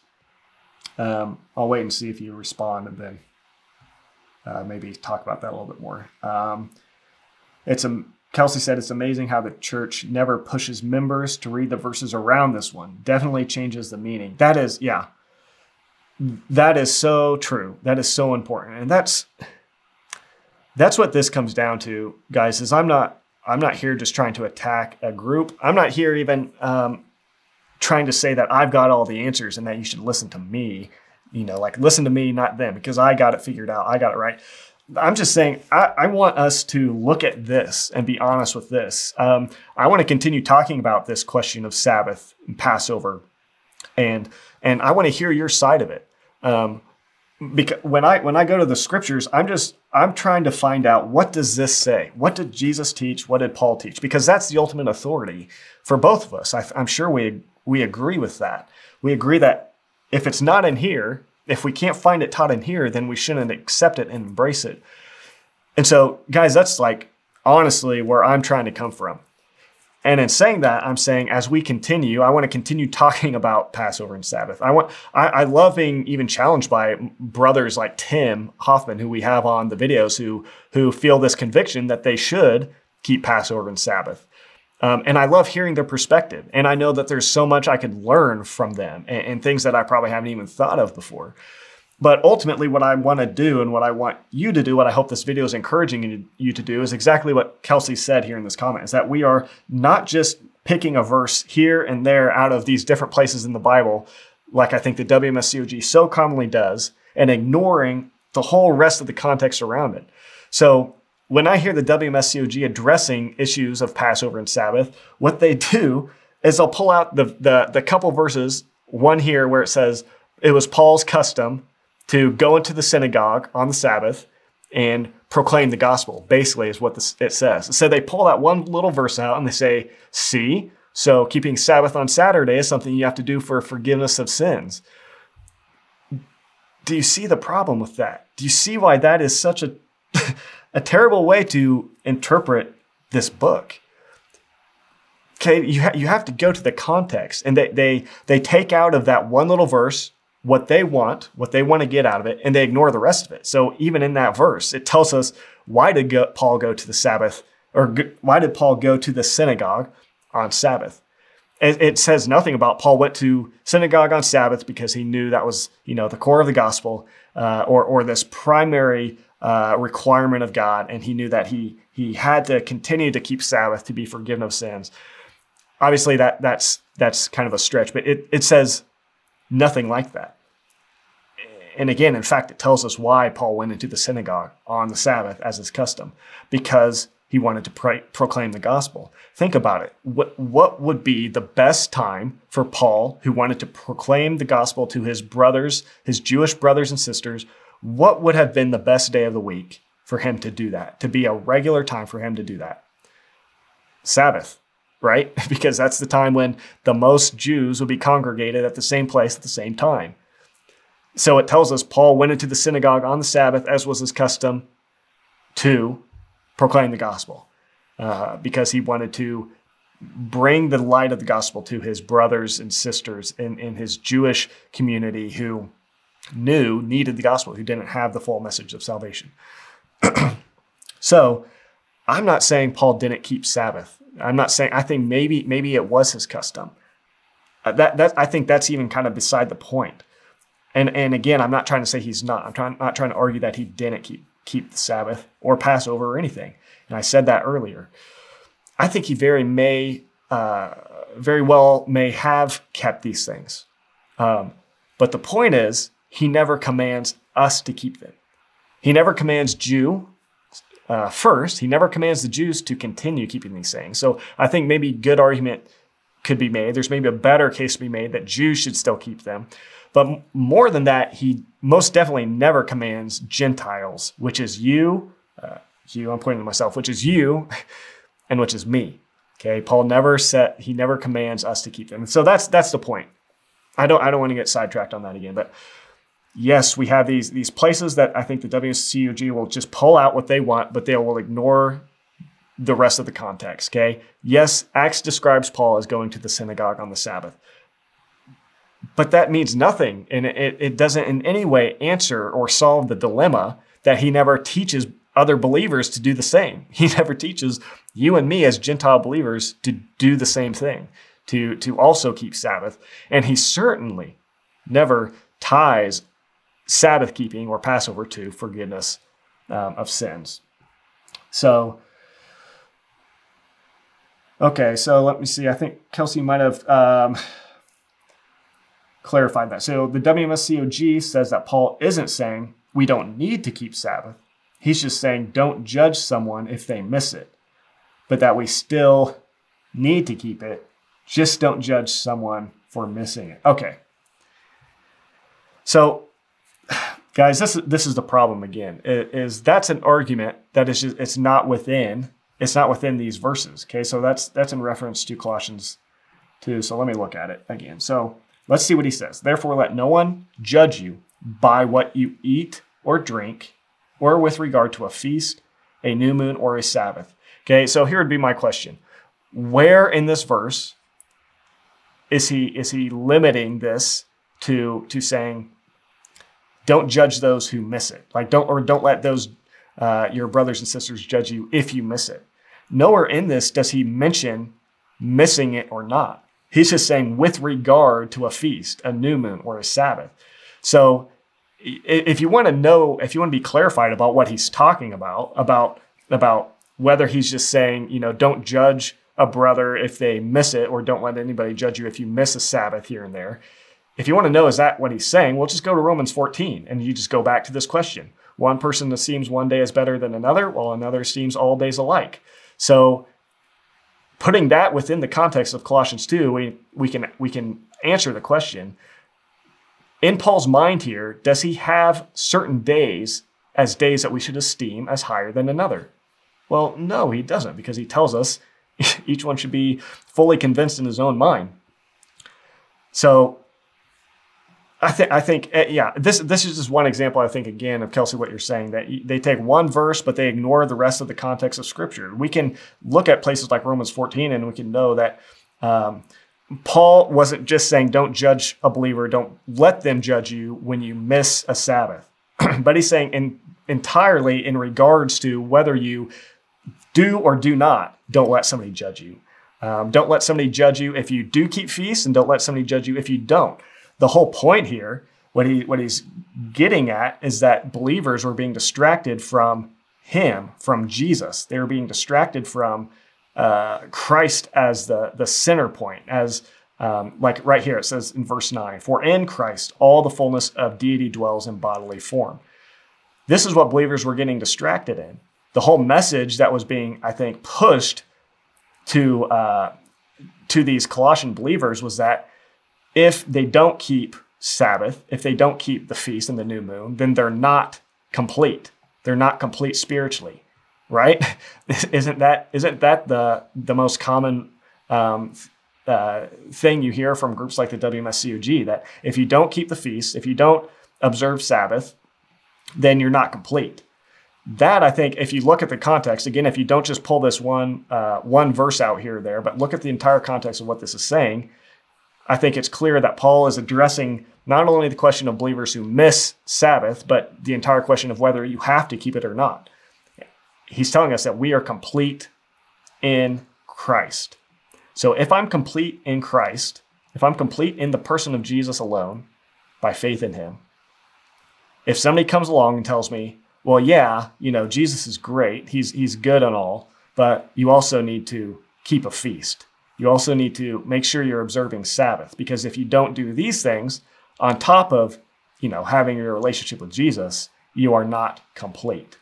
So, yeah, I, I hope that kind of that's probably uh, something that that reply that argument that they have uh, or that response to Colossians 2 is something I want to um, continue to look into more and, and, and think of the best way to resolve that. But I think it really just goes back to the whole point of looking at the context. If you look at the context of Colossians 2, it, it's definitely not about um, what I think their, their reply entails to that. Um, and, and, and yeah, Kelsey said Paul could have kept those days, but he never taught it was critical for salvation. And uh, I think that's important. That's the question that we have to keep coming back to is at the end of the day, if if like they're saying that uh, you know believers shouldn't judge one another if they miss Sabbath, but Sabbath is still something you should keep. Well, I would just say, show me, show me that. You're just right now the WMSCOG. It's just you telling me that. I don't see that in the Bible. You haven't shown me a place in the Bible where Jesus, Paul, or any of the apostles or teachings of the epistles tell me to do that. Really, it's just you telling me it. So I don't want to hear what you think I should do, that you think I should keep Saturday Sabbath or Passover. I want you to show me the Bible or, or the apostles, the teachings of the apostles telling me that. And as we've shown, and I think as we'll continue to see, if you actually don't just pick a verse out here and there, but look at the entire context of uh, the New Testament in particular, you're going to see that it's just not in there. You don't you don't see the apostles um, uh, giving any of these things any sort of importance um, or or setting them up as a requirement. And you certainly don't see them connecting these things to forgiveness of sins um, and salvation. Okay, I'm going to look through the comments a little bit more. I know this is going to be kind of a longer uh, video, but hopefully that's okay. Okay, again, if you have any questions, I'm going to try to wrap up soon, so um, put them out now. It's KM. You said, You're right, Kelsey. Huge contradiction in the way they actually behave when someone misses Sabbath or does not keep it. yeah, that's such a good point. So even if if the way they interpret Colossians 2, if that interpretation is true, which I think contextually it's not, um, there, there, there's no argument really. I don't think a good argument to be made that that's what Paul's saying. But even if it is true, uh, what KM here is saying is that they you know, when they the way they behave, the way the WMSCOG actually behaves when members do miss it, well, they're disobeying their interpretation of Colossians 2. They're not, there's so much, there's so much judgment, there's so much criticism. And ultimately, I think fear of hell that is involved in all of this, fear of judgment that they place on the observance of uh, keeping Sabbath on Saturday or not. So, so if that is the reply, Kelsey, as you gave, then my question is, why are you guys, why are you judging your brothers? Okay, why, why are you saying that a person can't miss Sabbath um, and, and not, a person can't not keep Sabbath and, and still be saved. A person will lose, you know, their salvation. They won't be in a right relationship with God unless they continue to keep Sabbath, continue to, to keep Passover at the right time. That is the the uh, epitome of judging another believer. That's that is like the most clear way I can think of that you could uh, disobey Paul in Romans 14 when he says, Don't judge, don't pass judgment on another brother for whether they do or do not esteem one day as better than another. So, yeah, that's a really good point.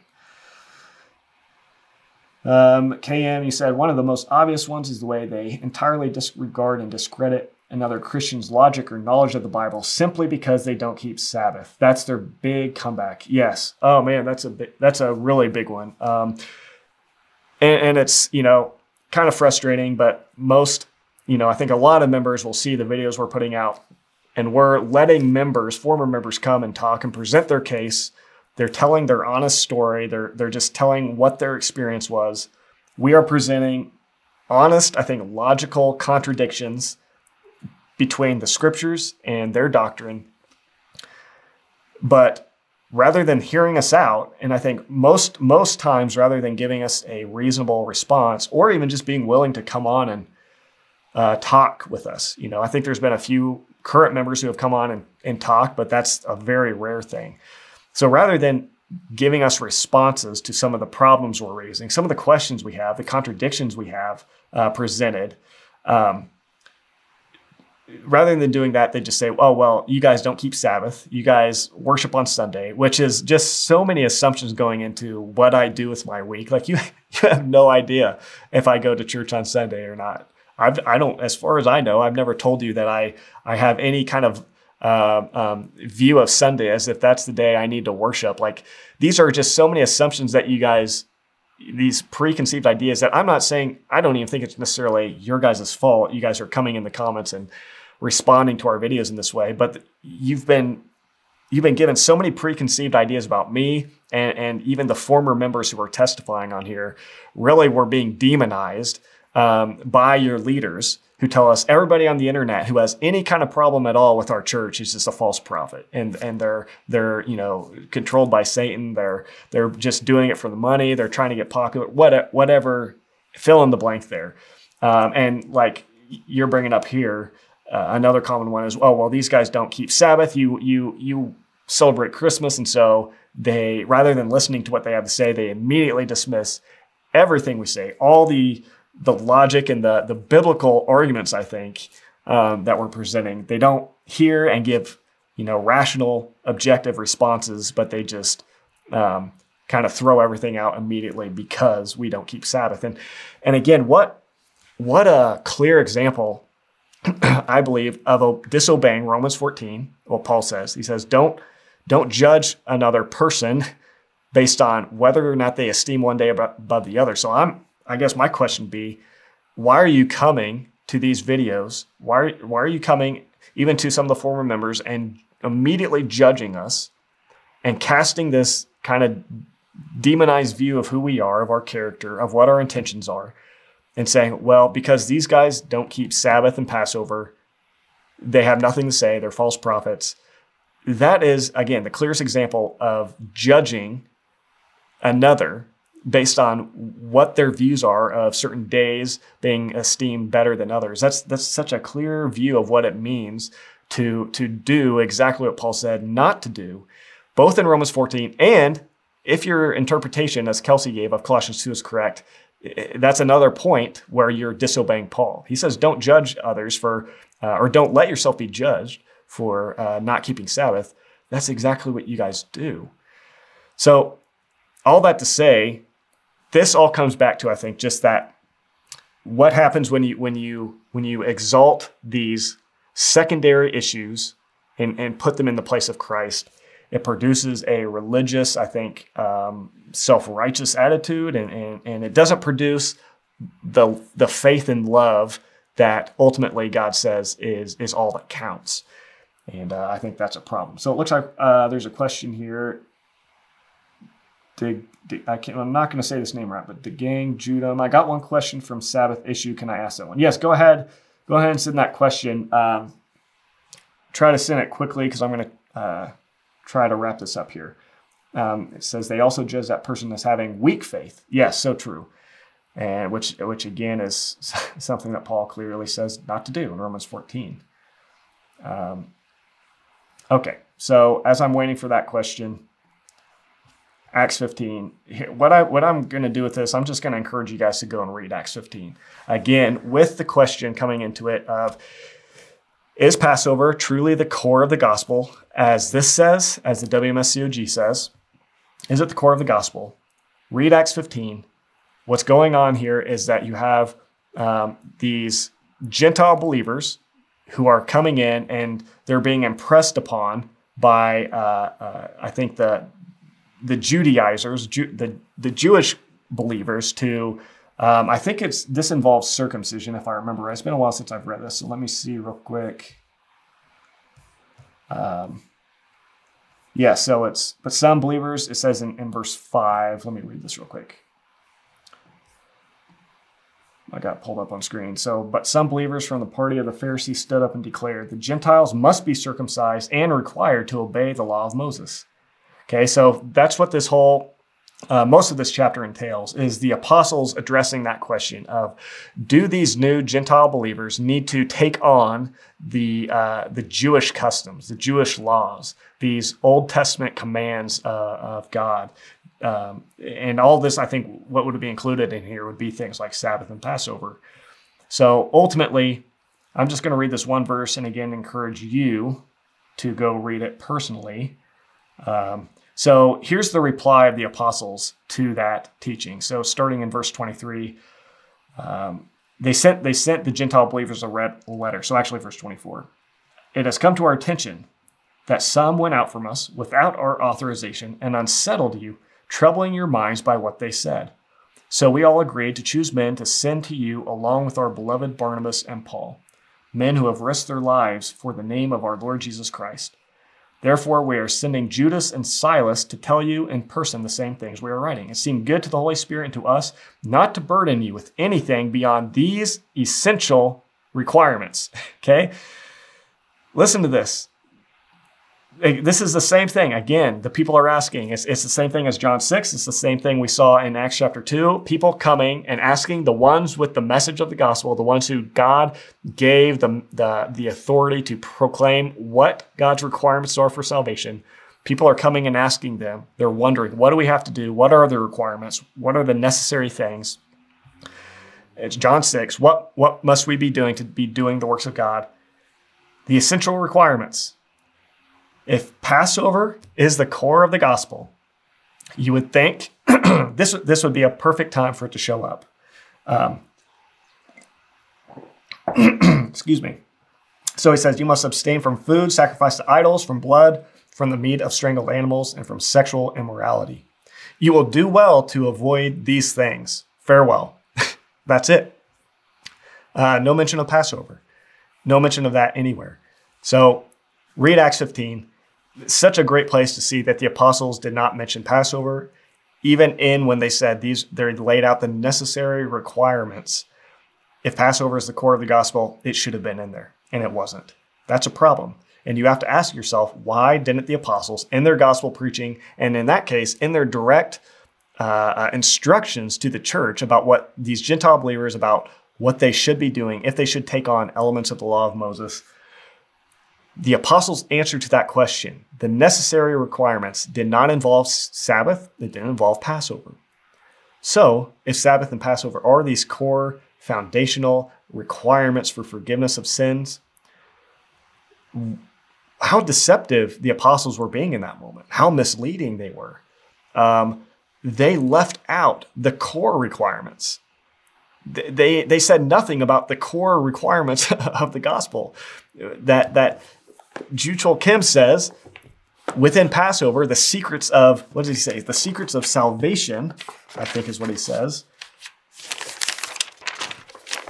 Let me see here. I just want to make sure I'm not misquoting him. Yes, the secret of eternal life. If, if Passover contains the secret of eternal life, page 137 of My Sheep Listen to My Voice, then the apostles in, in Acts 15, I have to conclude they deceived the church there. They were completely deceptive. They withheld the true message of salvation. They misled those believers to, to not walk in and perform the the most important aspect of the gospel according to according to this not according to me um, and so I, I, just have to conclude if you're right if this is true if the wmscog doctrine is true the apostles were uh, i would say bordering on lying being deceptive misleading completely irresponsible so i feel like you can't have you can't have uh, you have to choose one or the other. um, if this is true, then the apostles were deceitful and misleading. Okay. But if I think if we just look simply at the testimony of the, the scriptures and we look at what did the apostles think were the core requirements, what did, did the apostles think was the core of the gospel, then we have to conclude this can't be true. They can't both be true because you can't have Passover being the core of the gospel, yet it's left out of every gospel message pre- preached in the in the New Testament. Guys, come on, this doesn't make sense. How does that make sense to you? How does it make sense that the record of, of the apostles, the one who started the church, the, the ones who had this direct message, they spoke to Jesus, our Lord. He gave them this message of salvation to preach. He, he told them what the core things were. And when they went out and started to proclaim that message, they never mentioned Passover. How can you say that Passover then is the core of the gospel and that it contains the secret of eternal life? That makes no sense. These can't both be true. These cannot both be true. One of them is wrong. And you know what? I think I think that the one that showed up 2,000 years later after this is wrong. I, am going to go with this one. I'm going to go with what this says. I'm not going to trust uh, some guys in South Korea that came along 2,000 years later and started to say so many things that directly contradict what this tells me. So, again, I'm willing to continue having this conversation with you. I'm willing to continue listening to your points. If you have an answer to these questions that I'm raising in this video, I really want to hear them. I want to hear what you what your responses are. If you have what you feel is a legitimate response, you feel like you can make this match with this somehow, just please show me how. Um, I'll hear I'll listen to it, I'll consider it, I'll examine it with scripture and see if there's any basis to it. Um, but I think it's something you need to definitely think about. So uh, I'm going to go back. I think there's a question, and then I'm going to be done. Uh, going back in the comments. Uh, so let's see.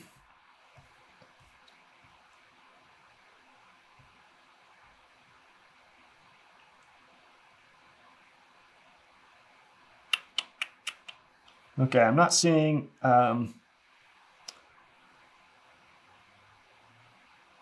Oh, okay. Sorry.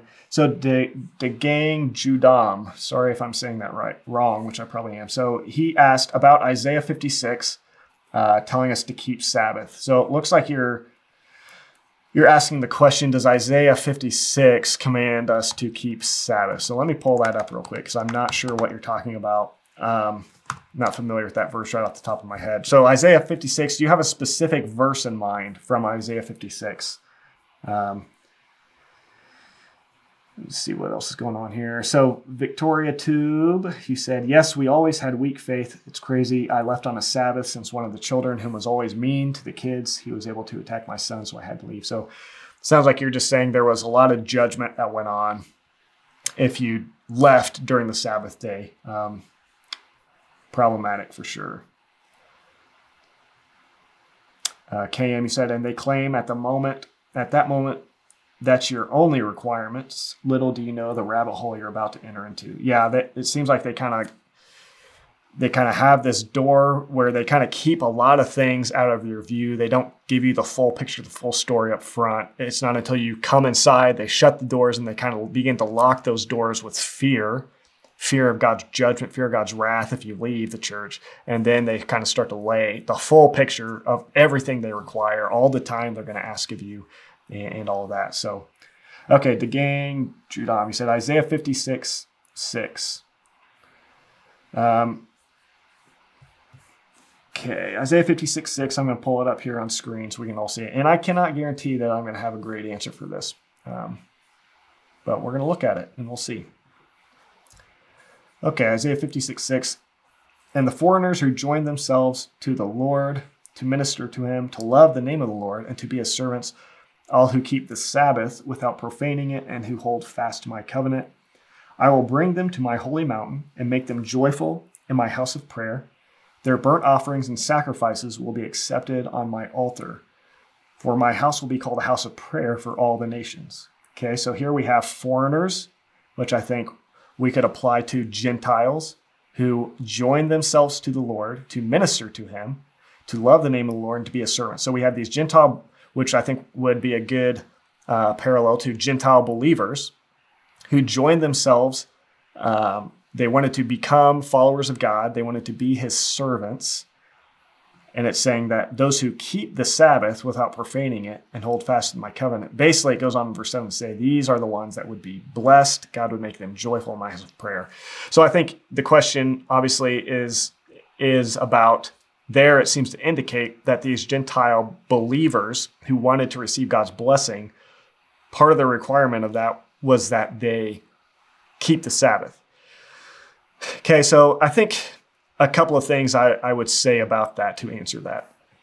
First, this is the Old Testament, okay? And so Jesus came, but this was Isaiah 56, 6. That, that verse was when the people of God still were underneath, operating within the shadow. Okay, so Colossians 2. Um,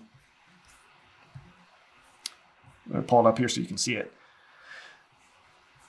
Uh, Colossians 2 17, referencing to Sabbath, it says that Sabbath was a shadow of the things to come. So in Isaiah 56 6, Jesus had not yet come the Sabbath, the shadow, was still all the information basically that people had about what the ultimate point of the Sabbath was. So people, yes, still back in that time, in the time Isaiah 56, 6 was written, a Gentile believer who joined themselves to the Lord should perform the, the customs and, and commands that, that the people of God at that time were under as well. But the thing is, when the reality, when Jesus showed up, the reality who was casting that shadow, things changed, right? And that's why you see, again, as we've talked about in this whole video, you see what changed is that that is no longer, Sabbath keeping is no longer something that is at the forefront and, and a, a, requirement in the same way that it was back then.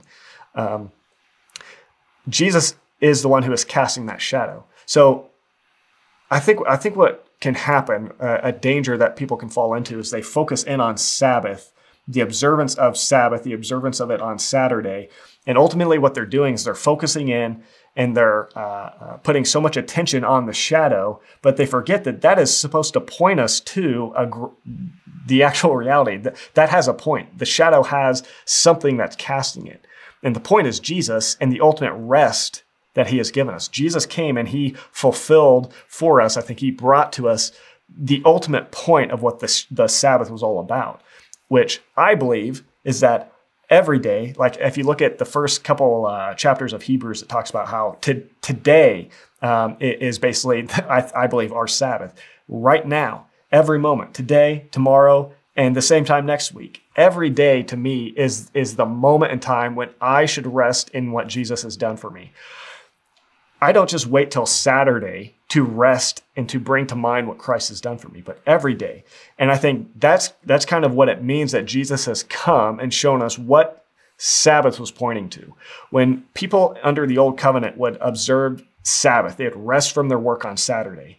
That was just a picture, an indication saying one day one day, God is going to do something and He's going to bring us a rest, a full rest that is going to bring us rest from our sins, rest from all of our enemies. He's going to give us a, a peace and a rest in His salvation for us. So, God set aside this specific day of Saturday so that on that day people would remember that. But now that God has fulfilled what that was pointing to, why would we go back and focus in so much on that again. Does that make sense? So it's like you, you're going back and you're missing out actually on the reality of this has come. It's like if I if I go on a date with my wife and and all day she's just entranced and focused in on my shadow. She's trying to have these conversations and interactions with my shadow, and it's like, hey, I'm I'm right here. I'm with you. And I think that's the same thing that's going on here. Isaiah 56, 6. At that point, all people had was the shadow. Again, Colossians 2:17. It says Sabbath was a shadow. That's all they had. That's all the information God had given them. But that shadow is pointing to something greater, a greater reality. There was a greater, more full rest that God planned on bringing that was the fulfillment of what Sabbath and Saturday Sabbath was pointing to. And now that that's come, now that Christ has come, my conviction is goes back to Romans 14. It's not just Saturday that I esteem as a day of rest, as a day holy to the Lord. Now in Christ, I esteem every day alike what I see Jesus has accomplished for me is that every day I can have rest. Every day I can freely worship God, knowing I'm forgiven of my sins, knowing that He loves me unconditionally, and, and, knowing that I want to live and give my life to Him, loving Him, keeping His commands, serving others, following what He tells me to do. Um, and so I think that's that's kind of is is hopefully helpful about what it means that Jesus is now the reality. And, and I think again, Isaiah 56, 6 that was the old covenant. That was still uh, when people only had the shadow. The other thing about that is that that verse alone doesn't change doesn't change the fact about uh, uh, it doesn't change anything we've said so far in this video. It doesn't change the fact that the apostles, Jesus himself, never taught or commanded specifically Sabbath keeping as a requirement for salvation. John 6, the people asked, What must we be doing to do the works of God? Jesus didn't quote Isaiah 56, 6 and say, hey, you're, you know, you Jews, and then if any of you are Gentile foreigners, uh, you must believe in me and make sure you keep Sabbath. He didn't say that. He said, this is the work. And I, again, I love the, um, uh, I think is the New Living Translation that said, the only thing God requires is that you believe in the one whom he has sent. And so yeah, I think again, it doesn't change the fact Isaiah 56 6 doesn't address any of the problems we've brought up. So um, even though you see that commanded in Isaiah 56 6, um, the apostles never mentioned it. They never brought it up. They never focused in on it. They never set it forth as a command. In Acts 15, when they laid out for the believers the necessary uh, requirements, it didn't include Sabbath.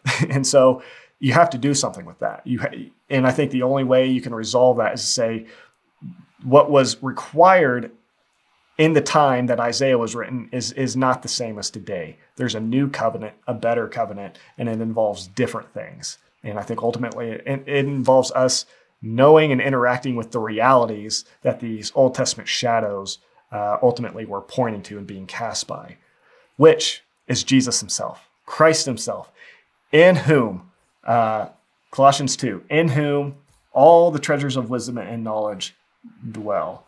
It's probably a good place to kind of wrap this up on. Um, so let me find that. Colossians 2, 2 through 3. The mystery of God, namely Christ. And actually, I like the way that the ESV says it. God's mystery, which is Christ. What is God's mystery? Is God's is God's mystery Passover? Is the great mystery of God in in in which all the treasures of wisdom and knowledge are hidden? Is it Passover? Is it Mother God? Is it God the Mother? Is that the great mystery? What does the Bible tell us? I, I know what the WMSCOG tells us. I know the WMSCOG and what we just saw. Ju Kim thinks that the treasures of wisdom and knowledge, the secrets of salvation and eternal life are hidden in Passover. I know they think that the great mystery of God is mother.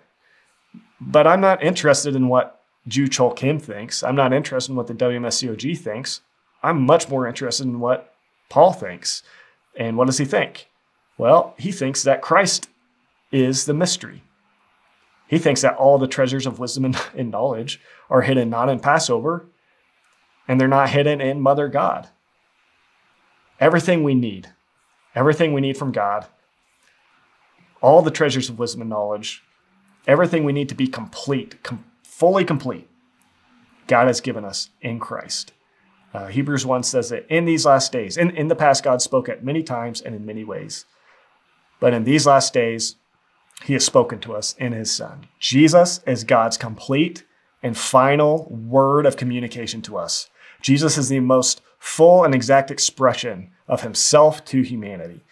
Contained within the person of Jesus and understanding his life, his behaviors, his attitude, what he taught, contained within him is everything that we need to know about God. And in him alone, we are complete. Um, we're not complete by keeping Passover and Sabbath. Those things do not add, in God's sight, to our spiritual completeness. Um, if they did, then Paul was wrong in Colossians 2 when he says that we are complete in Christ. Um, I can't be complete in Christ, but at the same time, I need Christ plus Passover, or I need Christ plus Sabbath. Um, the two don't go together. Uh, for again, Colossians 2, it says, We have been filled in Him. If I'm filled up with Jesus alone, if Jesus alone is what fills me up spiritually, then I don't need Passover or Sabbath. They won't fit. they won't fit inside a container that's already filled up. Um, so, yeah, there's a lot there. This is going really long, um, but I hope that's okay. Some of you are still there. Um, looks like actually there's just more people jumping in. So, let me just see here in the comments before I wrap this up.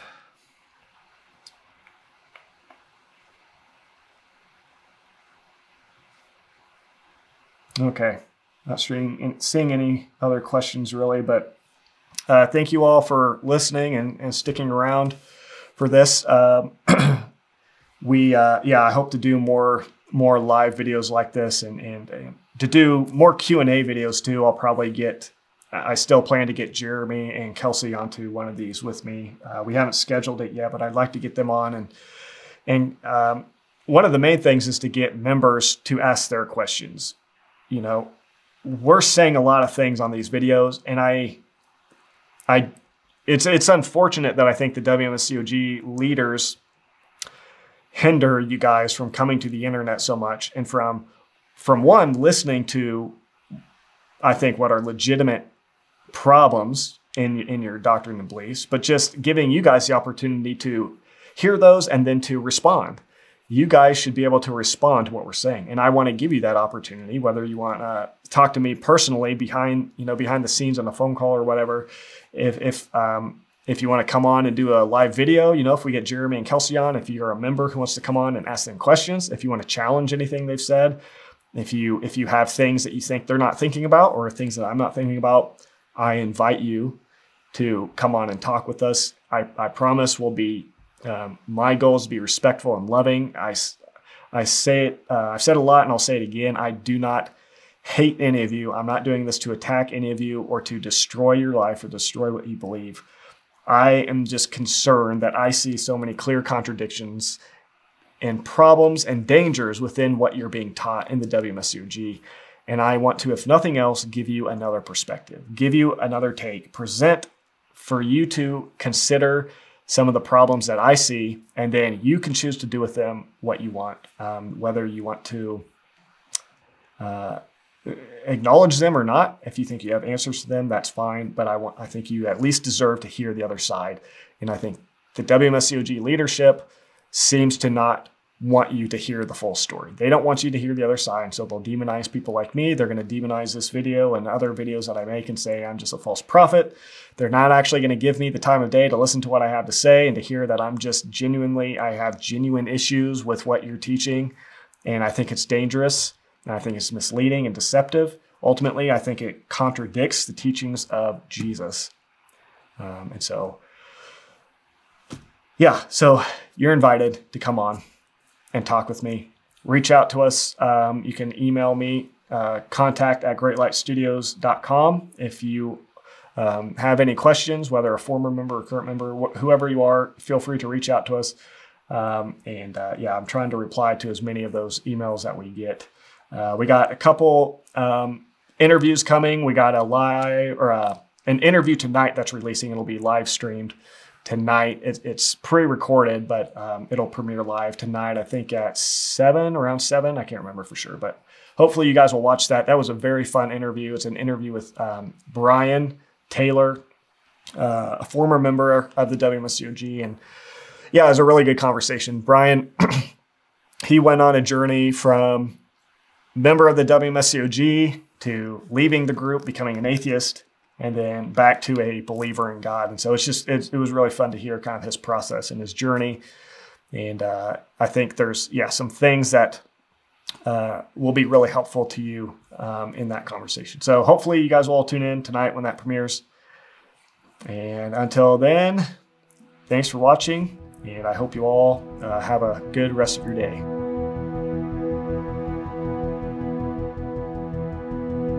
You have been listening to the Great Light Podcast. To find more information and resources, or to watch our films, go to greatlightstudios.com or find us on Facebook and YouTube. If you want to support this program and partner with the Ministry of Great Light Studios, you can do so through our website. There, you can also find both video and audio versions of this podcast.